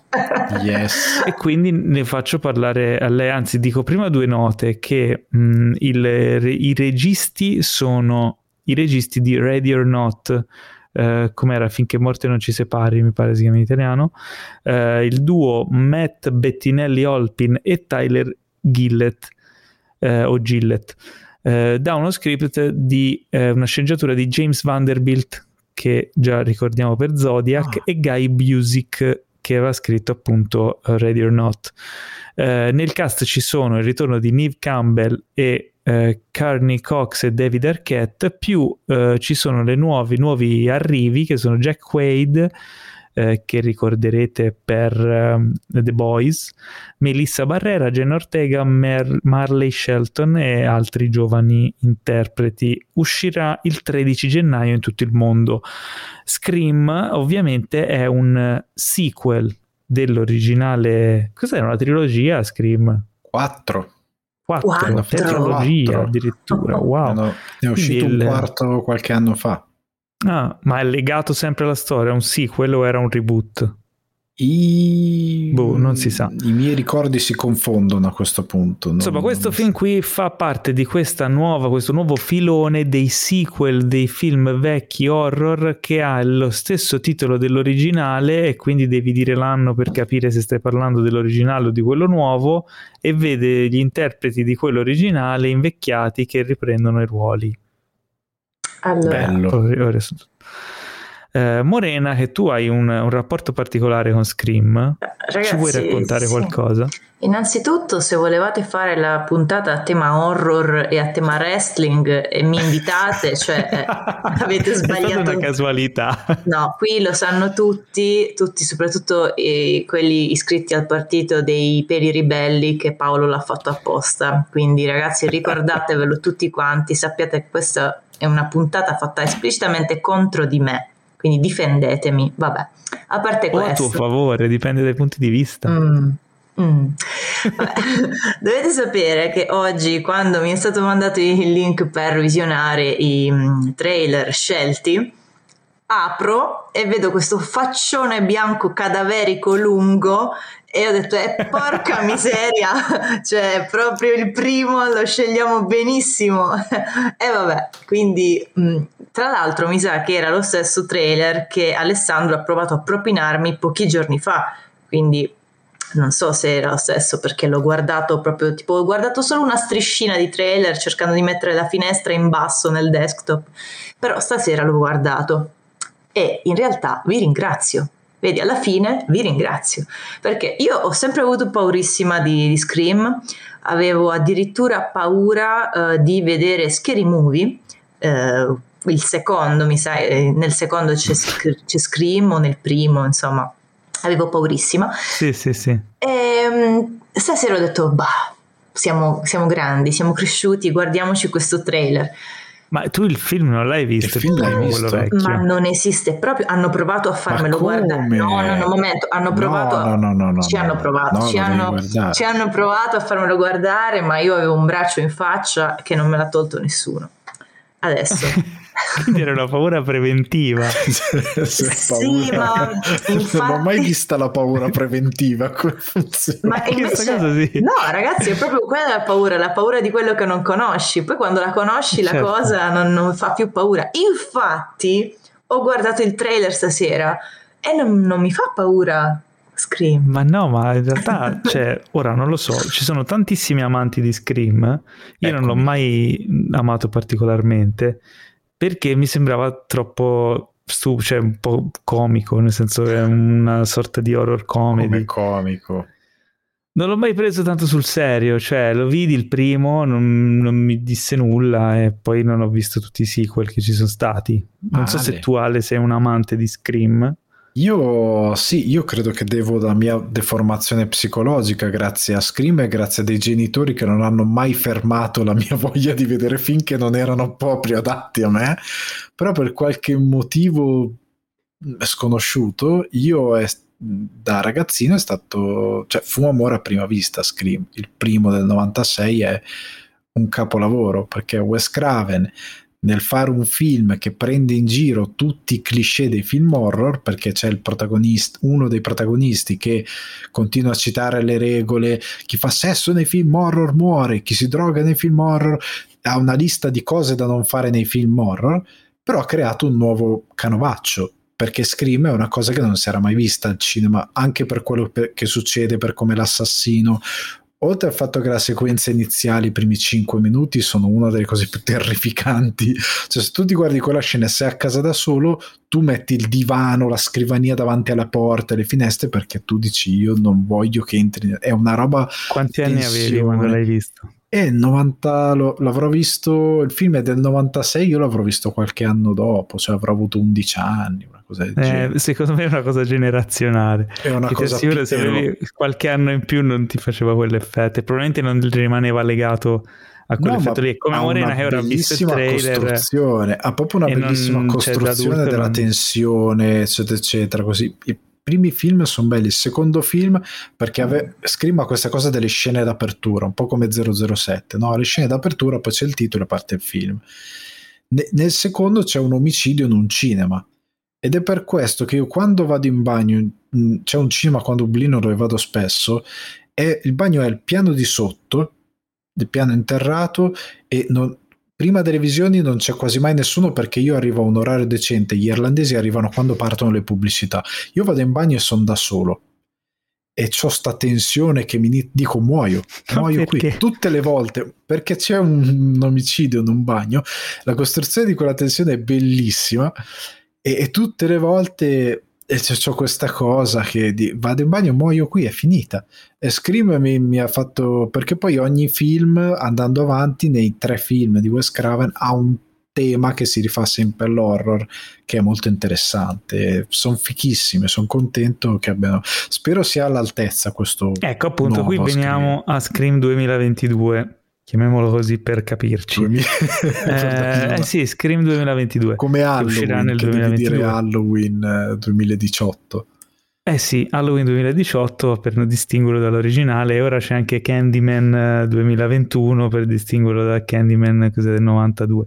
94 quando era. Eh, sono diventati um, come FIFA, devi mettergli il esatto, numerino. Eh. Quindi Scream 2022, noi vediamo nel trailer che c'è una, quella che probabilmente sarà la scena d'apertura, secondo me hanno messo quella nel trailer, e c'è uno, un espediente molto interessante che è quello del, del, dei device, dell'elettronica, no? De, quello che all'epoca non c'era perché tutto avveniva con una telefonata, ora invece con i cellulari, smartphone, app, gli, lei chiude la porta di casa elettronica, l'app gliela riapre, c'è tutto questo elemento tecnologico che sembra quasi un modo di giocare con um, quel tipo di personaggio, no? di, di, killer uh, che si insinua, però cercando di dargli un nuovo, una nuova verve Qual è il tuo film horror preferito? È una domanda seria? Eh no, è Scream, lui telefonava e chiedeva ah, qual okay. è il tuo film horror preferito. Morena, qual è il tuo film Comunque, horror preferito? Ma come il mio film horror preferito? Ne avrò visti, ne ho visti pochissimi. Ce sarà uno.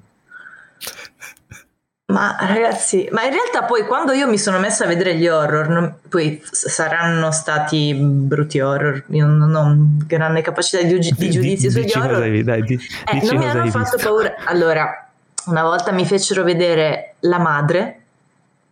Mm. okay.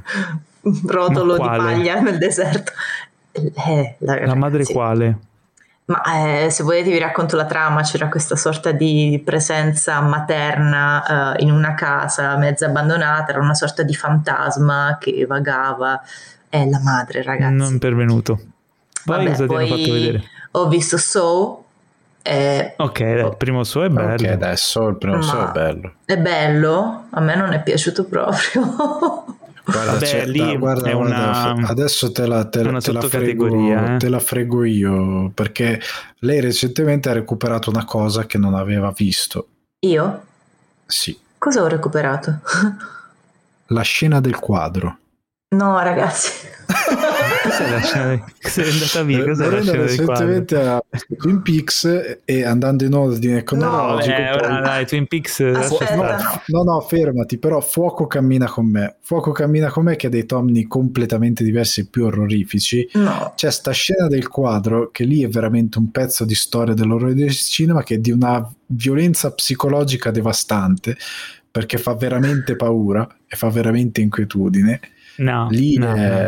Allora, secondo me, se vogliamo educare Morena, se vuoi, hai il coraggio di essere educata all'horror, guarda l'esorcista mm. e poi parti da lì.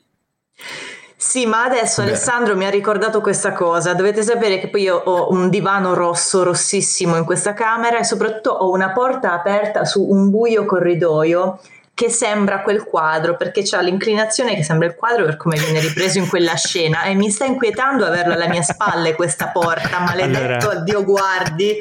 Noi, allora, noi ci, mentre registriamo il podcast, noi ci vediamo in webcam perché siamo distanti. Nel caso dietro di te vedessimo qualche presenza, ti avvertiremo. Non ti Se vediamo Ghostface, sarà... Ghostface è sicuramente lì in quell'angolo nascosto. Mettila dai che vi si terrorizza Morena, non possiamo andare avanti col podcast. No, perché poi nel trailer allora, vai, quella cosa che Scream. tu dici dei, del, dei, del cellulare, quell'espediente eh. lì, tipo se tu guardi il primo, quello è un, già una scena remake del primo, perché nel primo primo se era Drew, Drew Barrymore sì, che è sta cosa. Però secondo me eh, la scena originale funziona forse di più perché la tensione di dover correre perché in America hanno sta cosa che tengono le porte aperte. Quando lei si terrorizza inizia a correre per casa e chiudere ehm, tutte le serrature però un conto è correre per casa e un conto è cliccare su uno schermo, cioè, diventa tipo eh certo. le Olimpiadi Konami ai cabinati, cioè ti metti così a schiacciare il tastino, cioè, è un po' meno tensione del fatto di dover correre per casa col terrore che questo spunti dalle spalle perché è già entrato dal patio, cioè è non è la stessa cosa. Effettivamente hanno un po'... Hanno un po'... Eh, eh dovevano fare qualcosa. Comunque, vabbè, eh, insomma, per tutti gli appassionati di Scream ci sarà questo nuovo Scream e insomma andremo a vedere. Si vedono nel trailer tra l'altro i personaggi vecchi, eh, Neil Campbell, Courtney Cox, David Arquette Linus. e... Eh? Linus, lo zoppo. Chi è Linus lo zoppo? È David Arquette.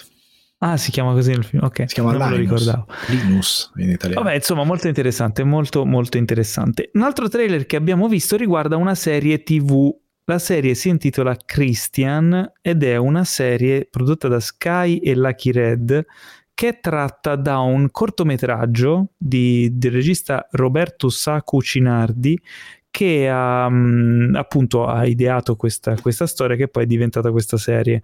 Eh, tra l'altro il corto si trova anche online, è molto bello. Eh, il corto, nel corto il protagonista è interpretato da Mainetti, da Gabriele Mainetti, quindi torniamo al discorso ah. di prima. Eh, invece nel, in questa serie i protagonisti sono Edoardo Pesce e Claudio Santamaria. Eh, la serie uscirà a gennaio su Sky e racconta appunto di questo ragazzotto di periferia, un mezzo malvivente, un po' ricorda un po' il personaggio di Gigrobo all'inizio del film, no? solo che ha una particolarità perché lui ha le stimmate e quindi eh, non si capisce bene se è un, uh, un, criminale o un santo e si crea tutta una serie di, eh, insomma, di dinamiche particolari per capire chi è questo e perché ha non solo le stimmate, magari anche qualche altro eh, segno divino, diciamo così. E appunto um, la serie è diretta da Stefano Lodovichi. Eh, Claudio Santamaria interpreta invece un, uh, un prete, un, uh, personaggio inviato dal Vaticano per indagare su quello che sta succedendo lì. Insomma, dal, il trailer lascia intuire un po' di cose. Io che ho visto il cortometraggio ho colto un po' più di, di sfumature. Eh, eh, il taglio è un po' diverso da quello del, del, del, cortometraggio, però sembra comunque molto interessante. Che, che effetto vi ha fatto? All'inizio non stavo capendo, molto... capendo esattamente. all'inizio non stavo capendo esattamente i toni perché sembra parta con uh, roba di, di um, mafiosetti di quartiere, un po' di malavita e poi ci sono le battutone, ho detto aspetta un attimo, quindi ehm, c'è anche... Cioè, ma, intendi le battutone? Ma eh, battuto, non proprio battutone, però insomma non Massimo Boldi, ecco, che poi battutone. Eh, no, alla fine del... sì, esatto, alla fine del, del trailerino...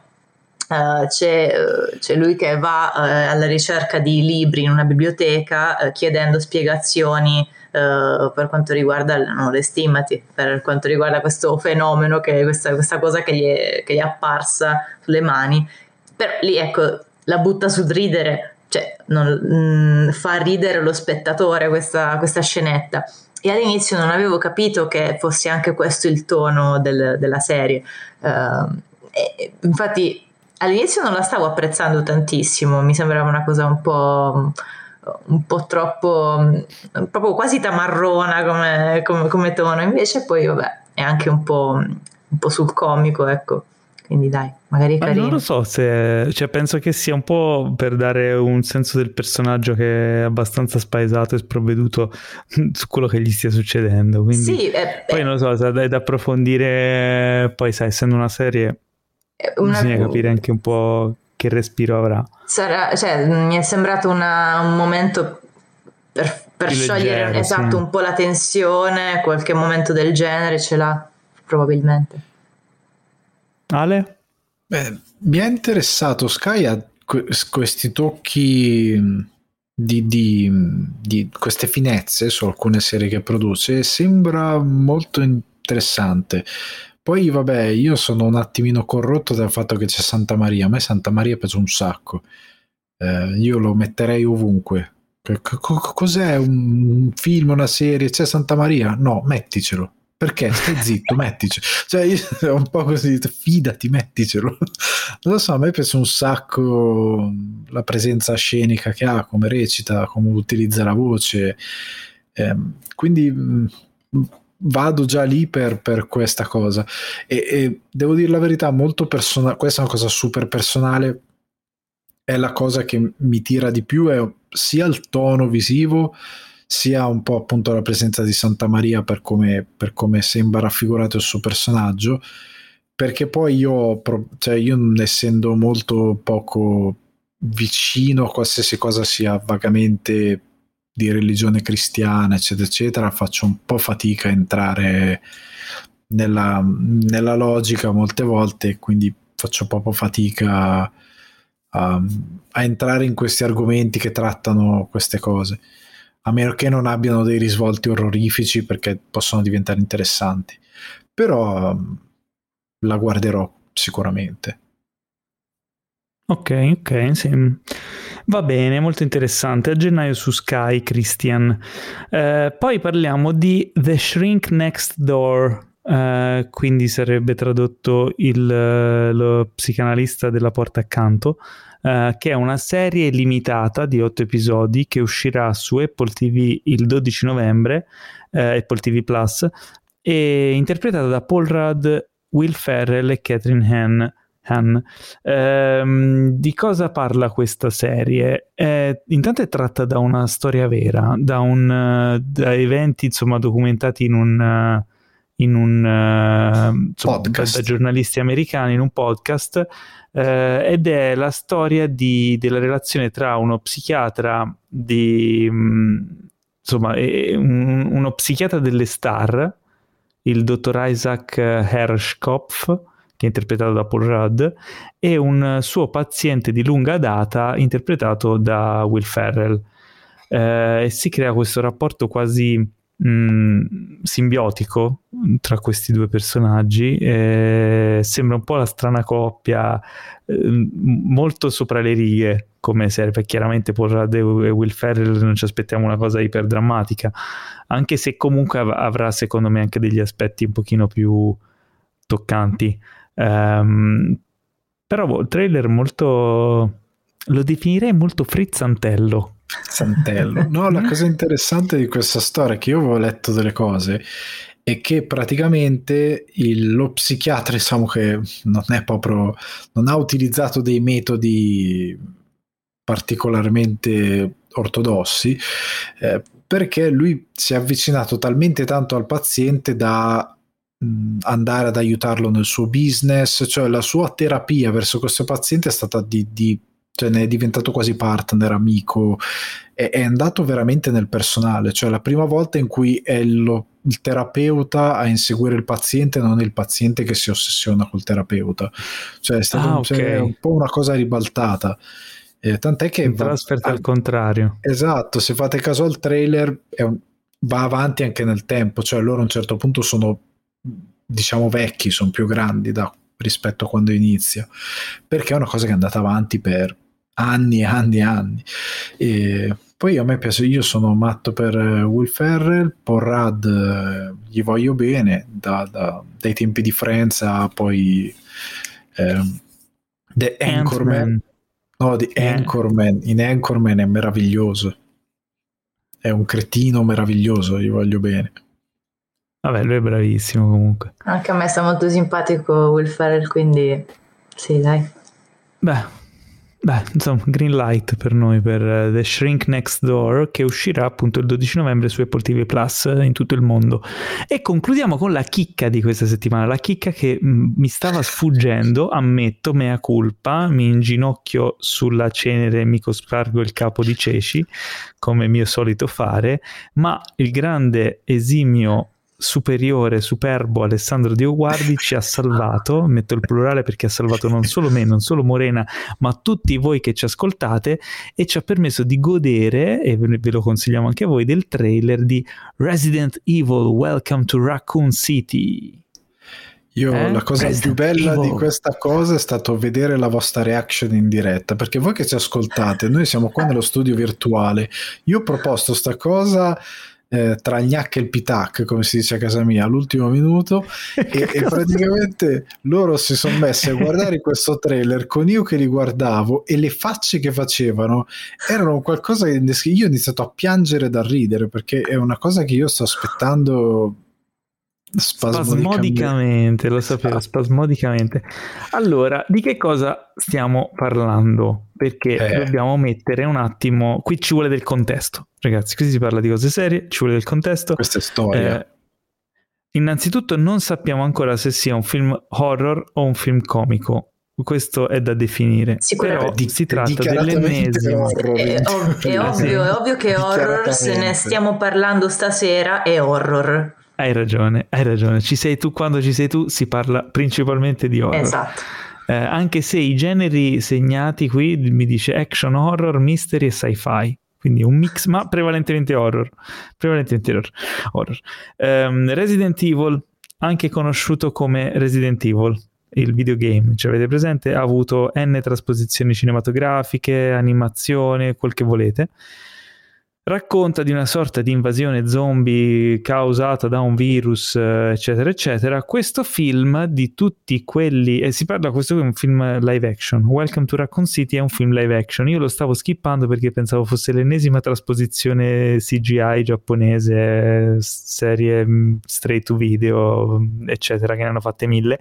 Invece no, è un film live action che pare eh, il più attinente finora all'originale saga cinematografica. Esatto, perché si va indietro al 1998, quindi agli eventi esatto. di Villa Spencer e per motivi che sarà interessante scoprire, contemporaneamente agli eventi di Raccoon City, quindi quelli raccontati nel sequel Resident Evil 2. C'è tutto. Stiamo parlando di due videogame che hanno fatto la storia del, del, videogioco, usciti per la prima PlayStation, l'originale scatolotto grigio, eh, e aveva il primo in particolare aveva una, una cosa molto caratteristica, cioè l'introduzione del videogioco era stata fatta come un film live action, cioè un film, un cortometraggio.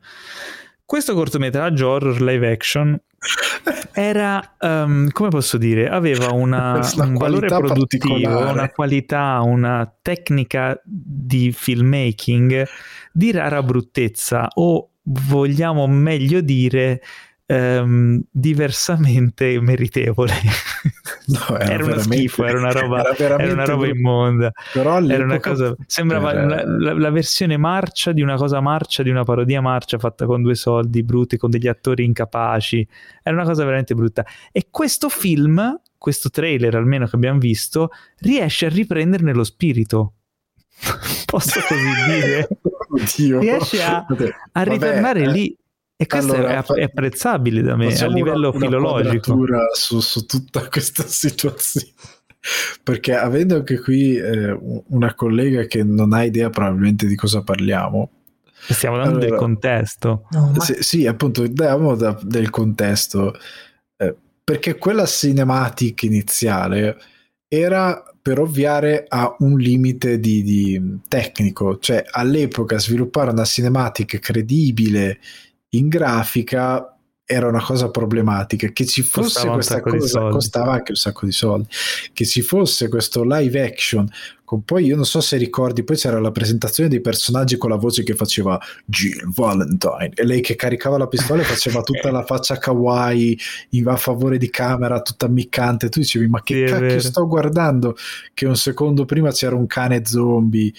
Ehm, ed era perché Resident Evil è sempre stato molto eh, sopra le righe, perché comunque un horror però giapponese. Ma sopra le righe fino a un certo punto, perché poi il gioco quando ci giocavi era serissimo, anzi sì, era ci si cagava addosso cioè, tantissimo. Io, io, ovviamente l'ho giocato Dovresti quando giocarci, è uscito nel, nel, 98 perché avevo dei genitori responsabili che mi facevano giocare roba che non era per me. Ecco, in questo caso io ero più grande e mi cagavo addosso tantissimo. Io... Mi ricordo che ci giocavo con, con gli amichetti perché ce l'aveva un nostro amico, quindi andavamo a casa sua a giocarci e lui voleva far giocare noi perché si cagava troppo addosso e noi non ci volevamo giocare, quindi facevamo tipo patata bollente a tirarci il joypad perché nessuno ci voleva giocare perché faceva paura. io, Era terrificante. Io vi stupirò, ma ci ho giocato in sala giochi una volta, perché in questa sala giochi vicino a casa c'era questa sorta di gabbiotto, quelle robe paurosissime, tu entravi, chiudevi le tendine e feci una partita a questo gioco malefico. Ma sarà stato House Secondo of the me, Dead. Esatto, questo è House of the Dead. House of the Dead. E dovevi usare una pistola per sparare, vero?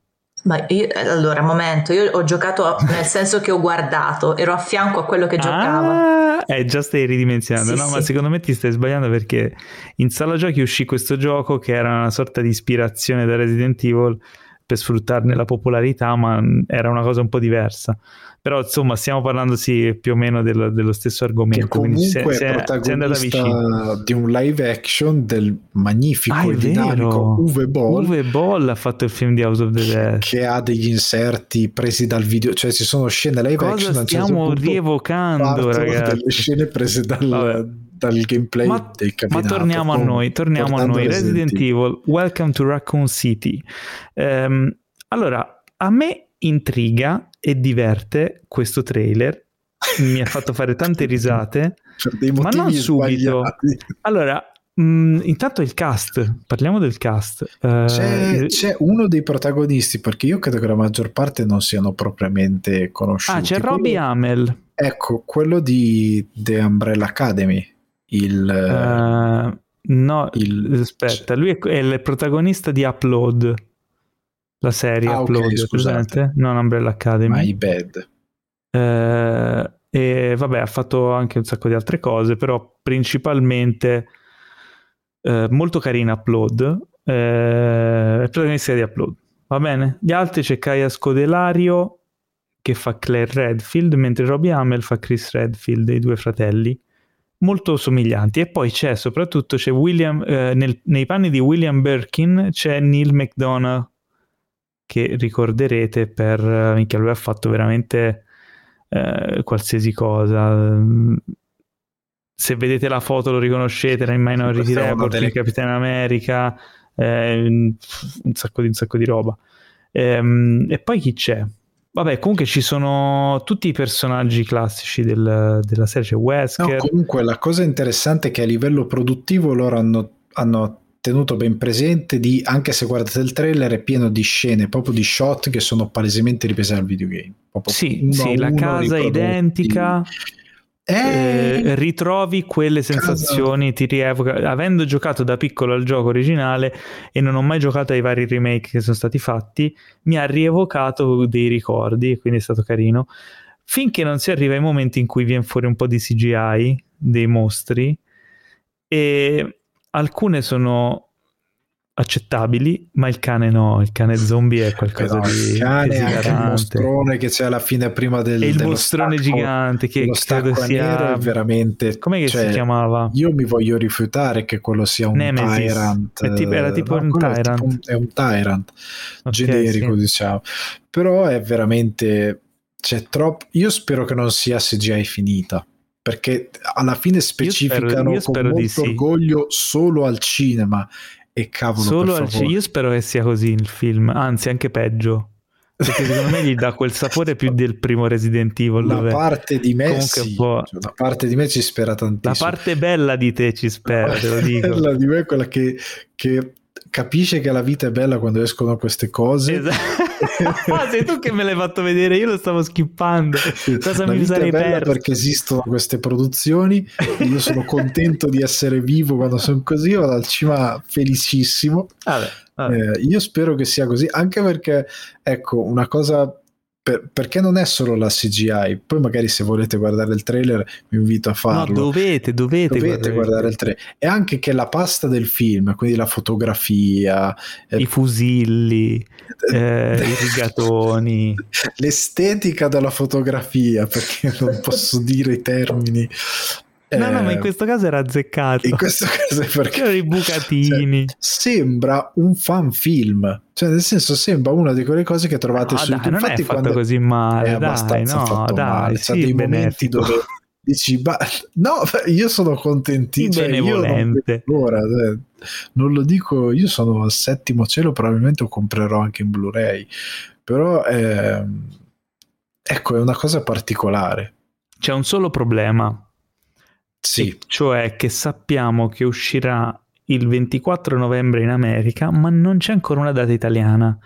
E io devo male. vederlo al cinema questa cosa qui. Dobbiamo andare in, se venire, vengo in Irlanda lo andiamo a vedere insieme. No, assolutamente. Portiamo anche cioè... Morena, che secondo me questo è un horror che può vedere. Sì, perché a me piace molto quando recita Balasso e se voi andate a due, a due minuti e un secondo c'è la sua comparsata mentre vomita sangue. Quindi Balasso zombie. Ecco, gli zombie sono orrendi, nel senso non positivo del termine, nel senso che sono plasticosissimi, cioè, ed è una cosa che non è bella in un film di zombie, che il make-up degli zombie sia brutto, è un grosso problema.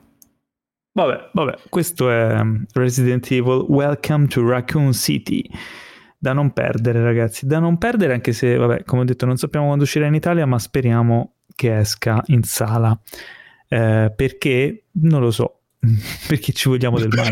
Passiamo alle, alle, recensioni. Finalmente, tutti aspettavamo questo momento, vero? Vero? Vero? No. Ah sì? sì, sì. Allora, apriamo con un film che mi incuriosisce molto, che ha visto Morena, e che è La scuola cattolica. Uh, eh, è stato al centro di un po' di vicende di news negli ultimi, ultimi giorni. Quindi, vabbè, parlaci un po' di questo film e poi analizziamo anche quell'aspetto lì.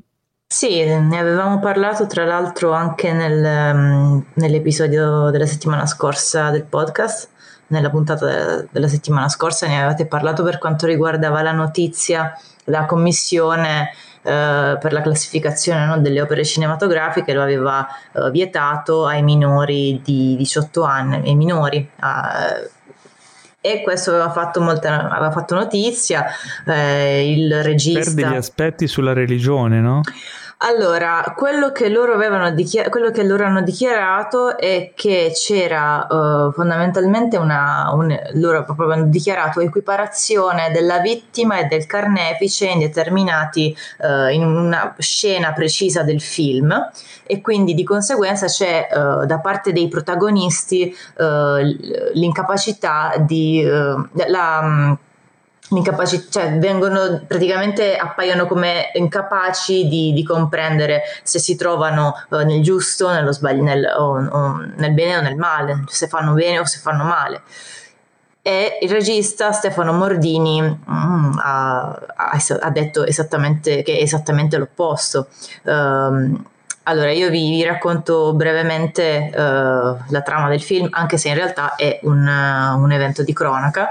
Um, siamo a Roma nel 75 e uh, il film è stato, sempre, è stato detto che racconta uh, la strage del Circeo, in realtà la strage del Circeo è l'elemento um, che serve a, uh, a far spiegare tutte le vicende del, del, film, cioè il focus non è sulla strage in sé, sebbene eh, ci sia anche quella parte, si vede quella parte lì, ma ehm, innanzitutto non è una violenza, non viene mostrata ehm, in maniera aggressiva la violenza, non, non viene ehm, mostrata. Ci sono film che la mostrano in maniera molto peggiore, molto più esplicita. C'è della violenza, ma eh, non è per quello che è stato vietato ai minori. Um, tut- tutta, uh, tutto il film è fondamentalmente una preparazione, viene preparato il terreno per spiegare perché come sono nati i mostri che hanno poi uh, agito durante la strage, i delinquenti che hanno, uh, che hanno uh, appunto fatto Insomma, le la, la, genesi del mostro. Esatto, la genesi del mostro. Um, in sei mesi, son, è una, una storia divisa in sei mesi, tutti i sei mesi precedenti a questa strage. E la scena incriminata su cui si è rifatta la commissione è una scena in cui i, eh, tutti i ragazzi protagonisti, ci sono i ragazzi protagonisti di, di questa storia, sono ragazzi eh, che frequentano un liceo di Roma, un liceo privato, quindi proprio ragazzi diciamo della Roma Bene. Um, questi ragazzi eh, viene delineato un po' il loro profilo, c'è il ragazzo proprio figlio di papà che non viene mai punito o se, se viene punito uh, non, per, non, viene spiegato lui perché, uh, c'è il ragazzino uh, interessato, c'è il ragazzo che inizia a sentire uh, che prova interesse per gli altri ragazzi, quindi inizia a delinearsi suo, um, il, la, la, sua omosessualità, ma non vuole dirlo, insomma ci sono varie, vari profili di ragazzi tipici dell'adolescenza, tarda adolescenza, ma la cosa eh, peggiore che si vede ed è la causa di tutto è la repressione di qualunque cosa non sia conforme al bigottismo dell'epoca. Quindi c'è una repressione di qualunque uh, impulso sessuale, di qualunque um, uh, idea uh, di un, un, minimo rivoluzionaria, se vuoi um, tirare un po', emergere dalla, dal, dalla, med, dal, da, da, dalla, massa uh, per questioni Uh, non, uh, non, socialmente accettate, devi tacere, vieni messo a tacere, vieni, viene repressa ogni, tuo, ogni, tua voglia di far sentire la tua voce, nel bene o nel male. Uh, nel, viene, tutto ciò porta proprio a, appunto a, a quei mostri lì. In realtà una scena molto forte, che appunto stavo dicendo è quella ha, uh, per cui ha avuto di ridire la commissione. È una scena uh, in cui c'è un professore che porta i ragazzi ad analizzare un'opera d'arte e um, in questa scena si dibatte sulla differenza tra vittima e carnefice, appunto. Ma come diceva appunto Mordini, non è vero che uh, i ragazzi finis- sono, finiscono per sembrare incapaci uh, del, di, di, di, saper distinguere il giusto dallo sbagliato, uh, cioè non sono in maniera assoluta incapaci, sono incapaci perché la società li ha portati a... Uh, a, a, non saper, a non capire effettivamente uh, co- cos- eh, cosa appunto è giusto e sbagliato perché se loro hanno determinate pulsioni, vogliono fare determinate cose, viene loro proibito tutto e allora in qualche modo devono, mm, hanno bisogno di, di, di, sfogarsi e... Ma non è che implicitamente lo, lo accomuna, cioè o lo imputa alla, all'educazione cattolica ed è per questo che ha creato la controversia. Esatto, eh. allora cioè, è perché cioè, non, non, non, è molto... Guardando il film è incredibile pensare eh, che, sia per quel, che sia per l'incapacità di distinguere giusto e sbagliato, l- la difficoltà di distinguere vittime e carnefice. Sarà perché ci spacciamo per un paese laico che non è? Boh, eh, se si fosse... Ma anche perché poi nel, nella storia dell'accaduto, cioè negli eventi diciamo storici, c'era anche un elemento molto eh, preponderante che era quello politico. Allora, nel, nel, film in realtà non viene assolutamente toccato il, il lato politico, uh, del, il contesto politico um, del, dell'epoca, ma uh, si vedono diverse scene um, a livello che, che, che abbracciano il periodo Uh, in termini di, di, religione, cioè queste famiglie molto credenti che andavano uh, a messa, che seguivano uh, tutti i dettami della religione cattolica.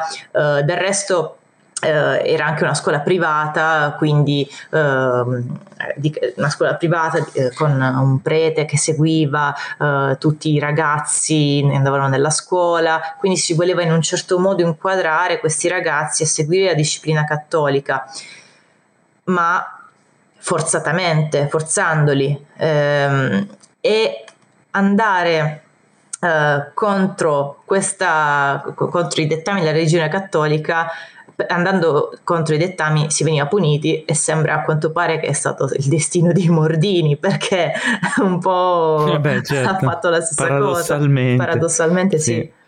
Il tuo giudizio sul film? A me è piaciuto molto, um, consiglio di andarlo a vedere.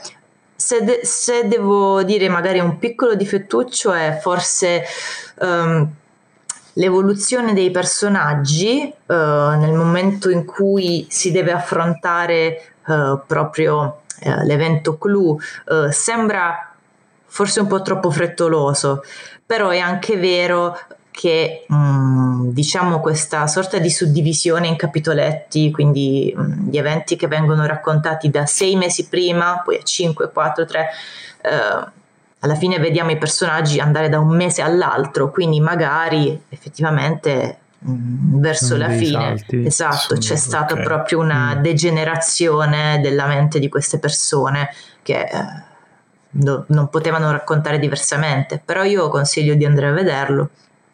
Bene, bene, spero di, di riuscire a, ad andarlo a vedere in sala. Um, mentre non in sala abbiamo visto, perché su, su Disney Plus abbiamo visto io e Ale eh, Star Wars Visions. Che cos'è Star Wars Visions? Eh, molto attesa serie antologica di mini ehm, insomma, insomma, cortometraggi, cortometraggi animati. Sì. Eh, piccoli cortometraggi animati eh, però, però, realizzati da studi di animazione giapponesi, dai più grandi studi di animazione giapponese, eh, quindi insomma la, la, la lista è, è, molto lunga, ma ci sono tutti gli studi che hanno diciamo creato le opere più influenti dell'animazione giapponese degli ultimi boh, 20, 20 anni. Eh, e ognuno ha dedicato a suo modo un, un cortometraggio al mondo di Star Wars, eh, legati o meno legati a personaggi, posti o, o storie già viste. Eh, molto interessante come progetto, eh, molto eterogeneo perché ogni corto fa, fa storie a sé, sono molto diversi e esplorano sia tematiche sia stili visivi completamente diversi. Eh, ci sono alcuni episodi più leggeri, con tono comico, magari molto allegro, alt- alcuni molto drammatici, altri molto, molto action e sopra le righe. La cosa interessante è quindi vedere proprio come menti diverse, completamente diverse come modo di pensare l'animazione o lo storytelling, si sono approcciate a questo universo. Ci sono alcuni episodi che mi sono piaciuti molto, altri che Mm, mi sono piaciuti meno, altri che non mi sono piaciuti, però è un esperimento sicuramente coraggioso e ambizioso. Tu Alessandro come l'hai, come l'hai trovato? Eh, da babbano di Star Wars, ecco perché non sono uno di quelli che magari si è letto i libri. Beh, fumetti. forse può essere meglio se magari meno legato a ecco, essendo meno forse legato all'universo di Star Wars, per me una delle cose più fiche eh, fatte di Star Wars perché eh, io ho sempre ritenuto eh, l'opera di Lucas almeno a livello cinematografico una delle cose più piatte dell'universo cioè perché nel, non c'è grande esercizio di fantasia. Cioè, i pianeti sono quello con la sabbia, quello con l'acqua, quello... sono molto quadra... è tutto molto quadrato e poco e questi visions in ogni episodio, chi più, chi meno, chi magari fa una contaminazione più forte rispetto a chi no, però in alcune incarnazioni propongono dei temi, magari aderendo più al mito di Star Wars, che sono più interessanti di quello che ho visto tipo nell'ultima trilogia. Cioè c'è un episodio in particolare che poi ho detto ma questa era un'idea fantastica, perché, perché non hanno fatto una nuova trilogia su questa cosa completamente scollegata che va in altre direzioni? Cioè le cose che mi stanno piacendo di più di Star Wars sono sempre cose che sì, sono collegate alla saga cinematografica, ma vanno sempre fuori, come ad esempio The Mandalorian, cioè cose che ti fanno vedere altro e che cercano di espandere un attimino eh, l'universo. Anche il concetto di, di Jedi eh, a me era piaciuto più, infatti, quello di Ryan Johnson perché per alcune cose proponeva delle cose che erano un attimino più interessanti come il primo episodio di Vision senza fare spoiler però nel concetto di Jedi propone anche attraverso una forte contaminazione però anche asciugandolo da quella contaminazione un concetto del, del, del, dello Jedi e di ehm, forza oscura e forza di luce più interessante perché è un po' più sfaccettato essendo più po' più libero forse. Ecco, un po' più libero.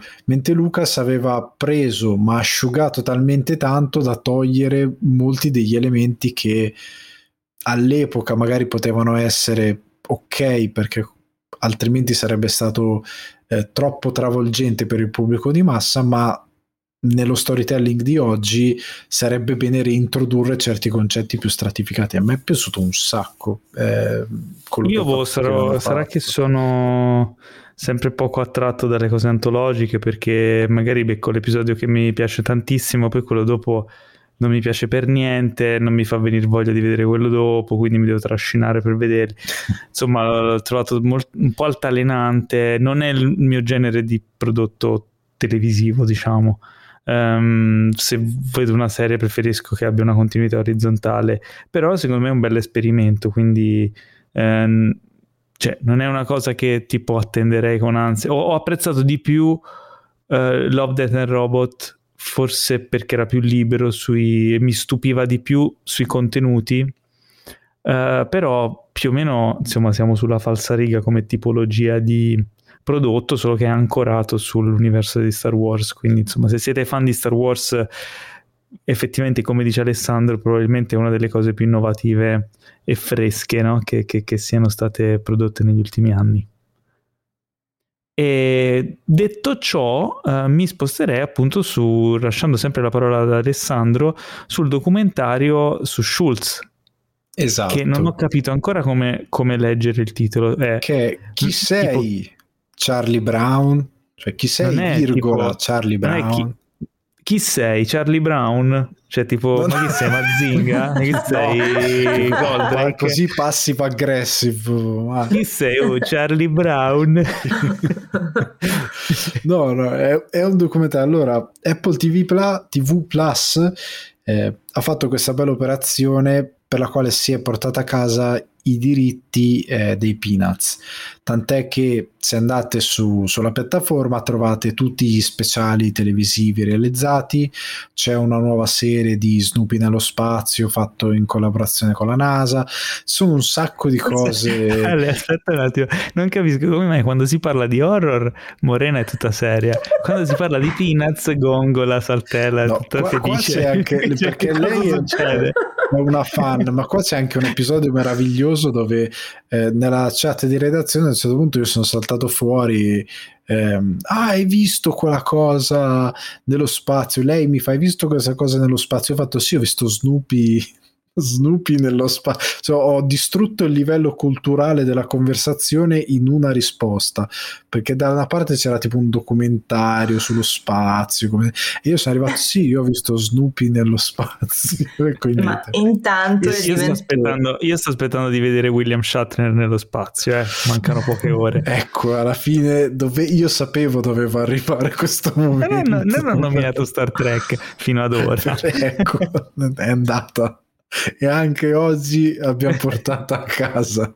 È comunque meglio William Shatner che Tom Cruise nello spazio, senza dubbio, ragazzi. E questa faida. Eh, a me andassero insieme. Bill Shatner no, no. e Tom Cruise insieme nello spazio, bellissimo. Ma va bene, poi magari... Ecco, tu, tu, che ami Star Trek e, e, che conosci Corridor Digital, c'è un meraviglioso, mm-hmm. apro una parentesi brevissima, c'è un meraviglioso video eh, creato da non mi ricordo che youtuber che ha tolto il camera shake messo in post dagli episodi ah, di Star Trek. Sì, sì, sì, l'ho visto. Sì, sì. Perché praticamente quando loro fanno le battaglie spaziali e si vede loro attaccati alle poltrone che tutto trema, in verità non tremava niente. Loro facevano finta di tremare, di muoversi sulle sedie e in post c'era il camera shake. No, no, in post, sul, cioè, sul, sul set muovevano, sul set la, camera. muovevano la camera. In post l'hanno tolto, hanno stabilizzato e quindi si vedono questi attori che come dei cretini fanno sì, tremare le sedie Snoopy nello spazio? Niente perché stiamo, hai nominato William Shatner.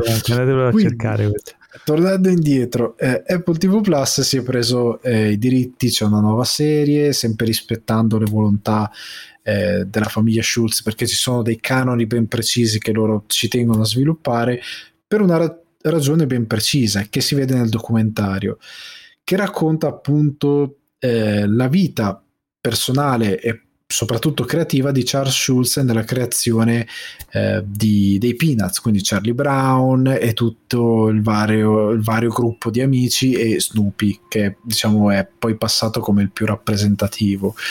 Ehm, è meraviglioso perché è pieno di ospiti, c'è Kevin Smith, Drew Barrymore, eh, Paul Feig, è pieno di ospiti che contribuiscono in parte a questa narrazione, perché è bello perché in, dura 50 minuti, una cosa del genere, ti racconta la vita di questo autore che nel suo percorso per diventare un fumettista a un certo punto ha avuto quest'idea meravigliosa di creare Charlie Brown che sostanzialmente è lui.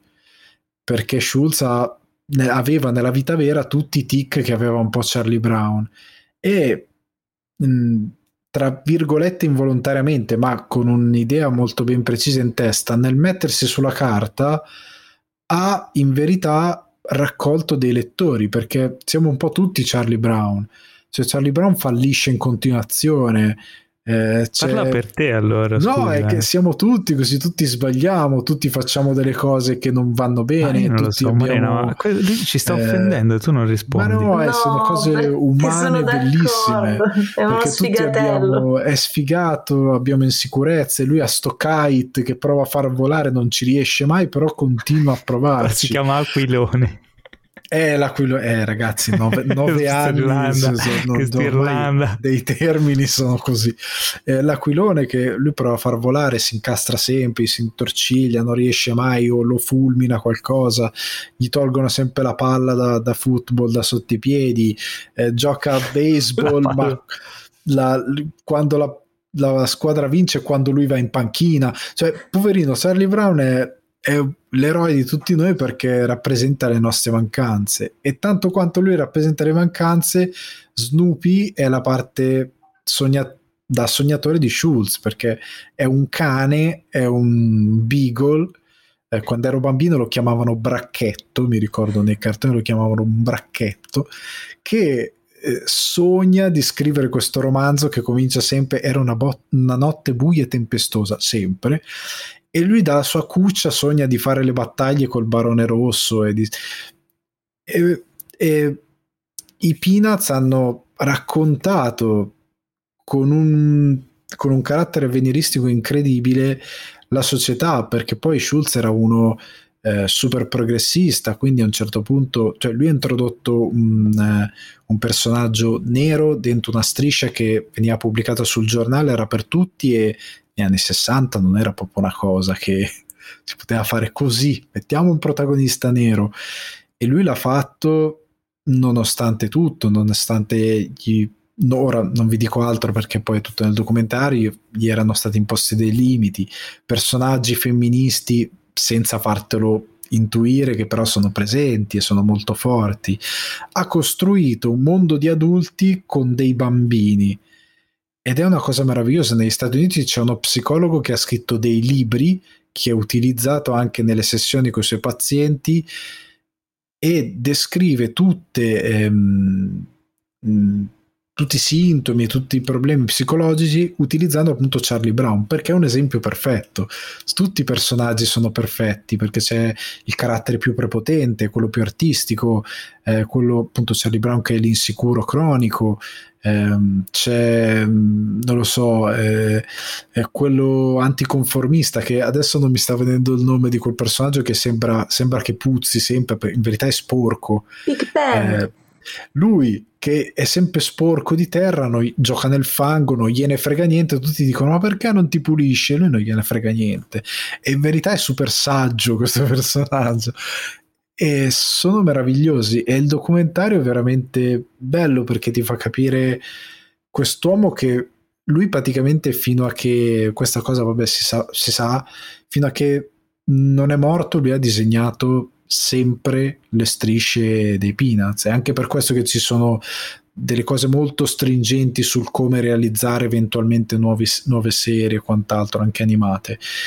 Perché lui ha sempre delle linee, guida, de, delle linee guida per poter continuare. Sì, la famiglia ha imposto delle linee guida perché... Non lui, fa- quindi. Non credo lui, eh, però sostanzialmente esistono perché per da quando esistono fino a che lui è morto e ha, e ha disegnato l'ultima vignetta i Peanuts li ha sempre fatti lui, scritti e disegnati lui. E quindi sono talmente iconici eh, che devono avere quel, quell'imprinting. E io ritengo che sia anche quasi impossibile emulare qualcosa. La cosa bella del documentario ecco, è che mentre ci sono immagini di repertorio di Schulz, interviste alla vedova che è ancora in vita e altri per personaggi, c'è un cartone animato originale che si accosta a quanto succede al documentario, quindi si alterna la narrazione del documentario a questi minuti di cartone con eh, Charlie Brown e una sua nuova avventura che si accosta perfettamente, si allinea perfettamente alla narrazione del documentario e ti racconta appunto, è per questo che è chi sei Charlie Brown, perché ti raccontano, lui deve rispondere a chi è, chi è lui, gli danno un compito a scuola, di, deve dire chi è Charlie Brown. E lui ovviamente ha questi paturni incredibili perché come faccio a dire chi sono? Ed è tutto così ed è bellissimo. Se, se amate i okay, Peanuts okay, o se non li conoscete molto, il documentario vi spiega benissimo perché sono diventati di successo, chi era Schulz, perché è stato così grande. Poi io ho scoperto tipo una cosa che una de- delle cose che io guardo tutti gli anni a Natale è, è, è Charlie Brown Christmas, che è del 65 e io ho scoperto che è stato il primo cartone che hanno fatto cioè, prima di quello non ah, esisteva sì? un cartone, è stato il primo cartone, tant'è che c'era gente che si, andata, si andava a comprare la televisione a colori perché il cartone era a colori e quindi lo volevano vedere a colori perché Beh. era un evento storico per l'America. Perché mm, cioè, pensa, era... un pensa un po' che Natale fantastico deve essere stato quello: Peanuts e Natale. Bah, cioè, è bellico il cartone. E, e, su Apple TV Plus ci sono tutti: quello di Natale, quello di, di Halloween. Ci sono tutti gli speciali sono, perché loro hanno i diritti e sono distribuiti. Sono sulla piattaforma, sono tutti bellissimi. Andateli a vedere. Ok, va bene, va bene. Uh, chiudiamo con l'ultima recensione che è mm, Britney vs. Spears, un documentario che trovate su Netflix che racconta appunto delle vicende a cui è stata legata Britney Spears negli ultimi anni.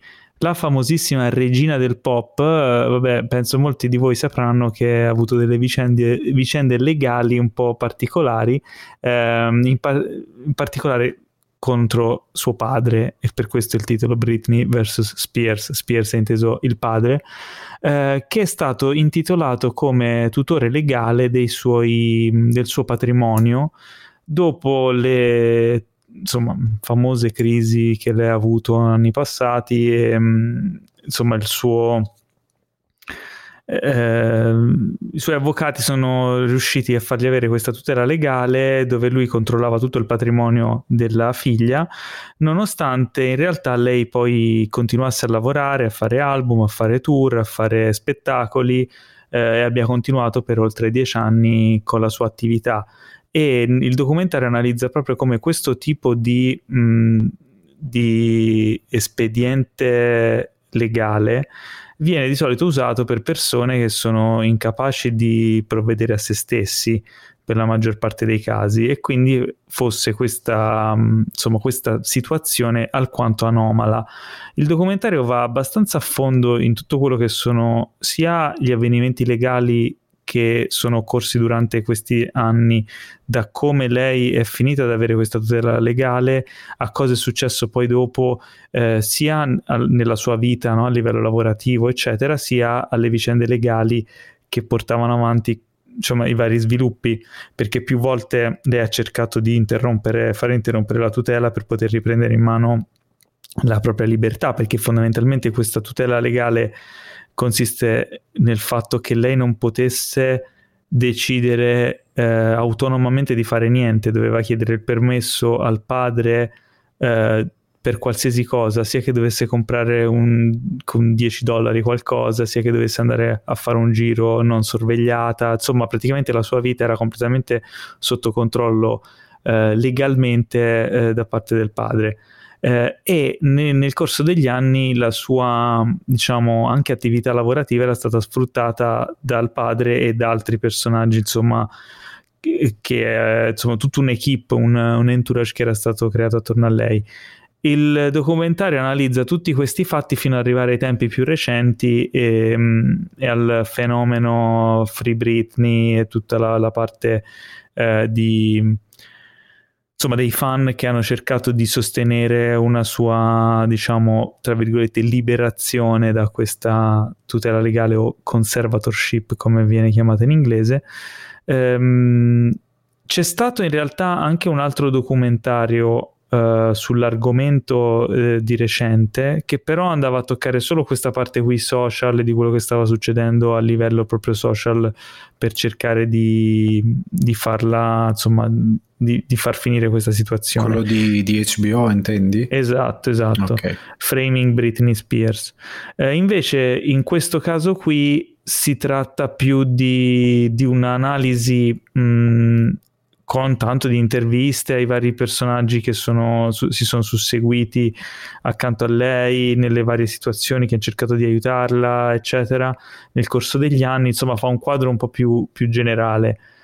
Eh, in realtà è un documentario un po' distante perché comunque non si riesce mai ad avere la sua eh, prima voce come intervistata per sapere cosa ha vissuto, ma si usano interviste varie, si cerca di estrapolare eh, contesti anche sui personaggi, insomma, ehm, da, da, varie interviste o apparizioni, si, si, cerca di fare un po' di dietrologia su determinate cose che sono accadute eh, e l'unico momento, diciamo, in cui viene fuori lei è in una dichiarazione che lei fa in tribunale eh, recente dove finalmente parla di tutto quello che ha vissuto e si libera un po' di, tutti, di tutto il peso che ha portato negli anni, eh, che è una dichiarazione di dominio pubblico che però viene usata per, eh, diciamo, dare un senso poi a tutto il documentario.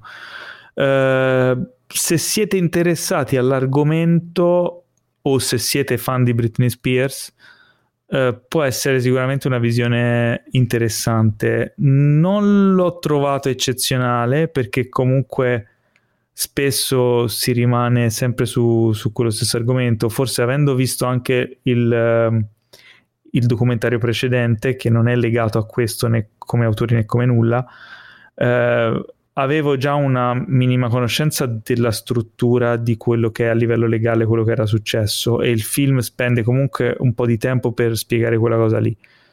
Eh, inoltre non va mai poi ad approfondire tanto tutto il resto, specialmente i vari personaggi coinvolti. Si cerca di... è, è molto... è quasi asettico nella descrizione dei fatti e non, non, non si addentra più di tanto nel livello emotivo psicologico di quello che lei può aver vissuto, cioè cerca di farlo ma secondo me non con estremo successo.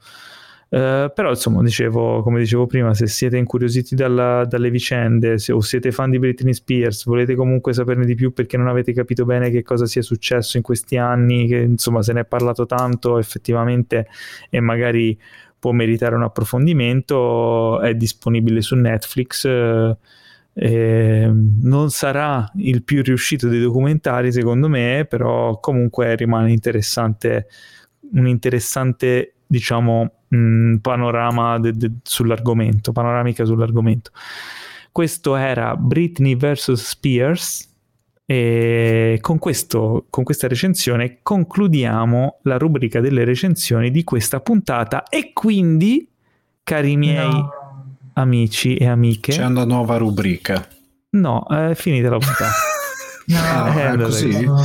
Ah, a secco. È il momento della fine, è il momento del, del, termine, della fine, del finale, il momento tanto odiato, il momento dei saluti, ma vi ricordo come tutte le volte che per farvi un favore a voi e a noi, quindi un favore bilaterale, potete iscrivervi o insomma, non so se si dice iscrivervi perché dipende da dove ci ascoltate. Molti di voi ci ascoltano su Spotify, ma c'è anche chi ci ascolta su uh, Apple Podcast, su Google Podcast, su SoundCloud o chi va sul sito e trova il, l'articolo e ci sente dal sito che è scomodissimo perché se ci ascoltate dal, dal, cellulare magari con le cuffie in giro mentre stirate, mentre lavate i piatti o correte o andate nello spazio con William Shatner è più divertente. Eh, comunque insomma se, se si può cliccare qualcosa tipo follow, iscriviti, non ti perdere nessuna delle puntate fatelo perché così avrete la possibilità di non perdervi nessuna delle puntate settimanali del podcast e ricordate che ogni settimana è più bella di quella prima, incredibile. Dove ci potete dare anche recensioni, fatelo, però positive, massimo del punteggio, superlativi, inventatevi delle cose fighissime, eh, così ci aiutate a crescere, a diventare ancora più potenti e dominare l'universo dei podcast, giusto ragazzi?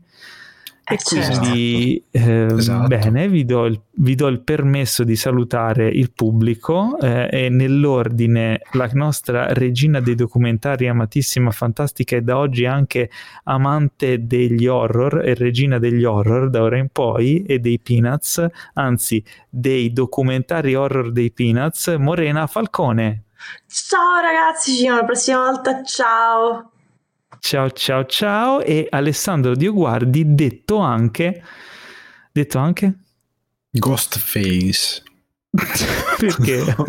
non so, eravamo in tema di horror. È vero però, se tu prendi la maschera di Scream di Ghostface che è sciolta e togli lo scioglimento, cioè la ripristini, viene fuori Alessandro Dioguardi, è incredibile. Ah, pensavo cosa. William Shatner, eh, quindi... No, quello è Halloween.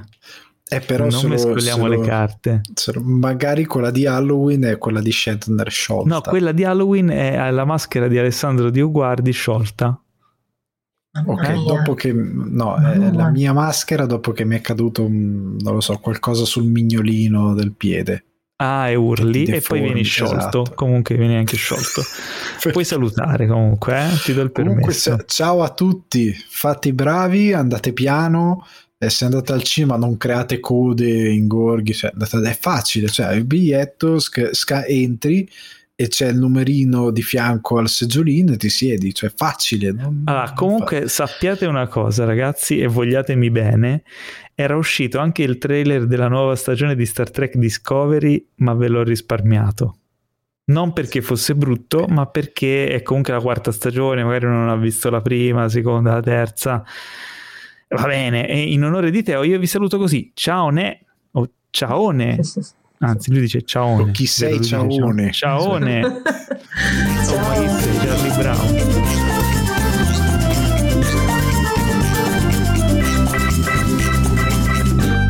Questo podcast è stato presentato da The Best Blend.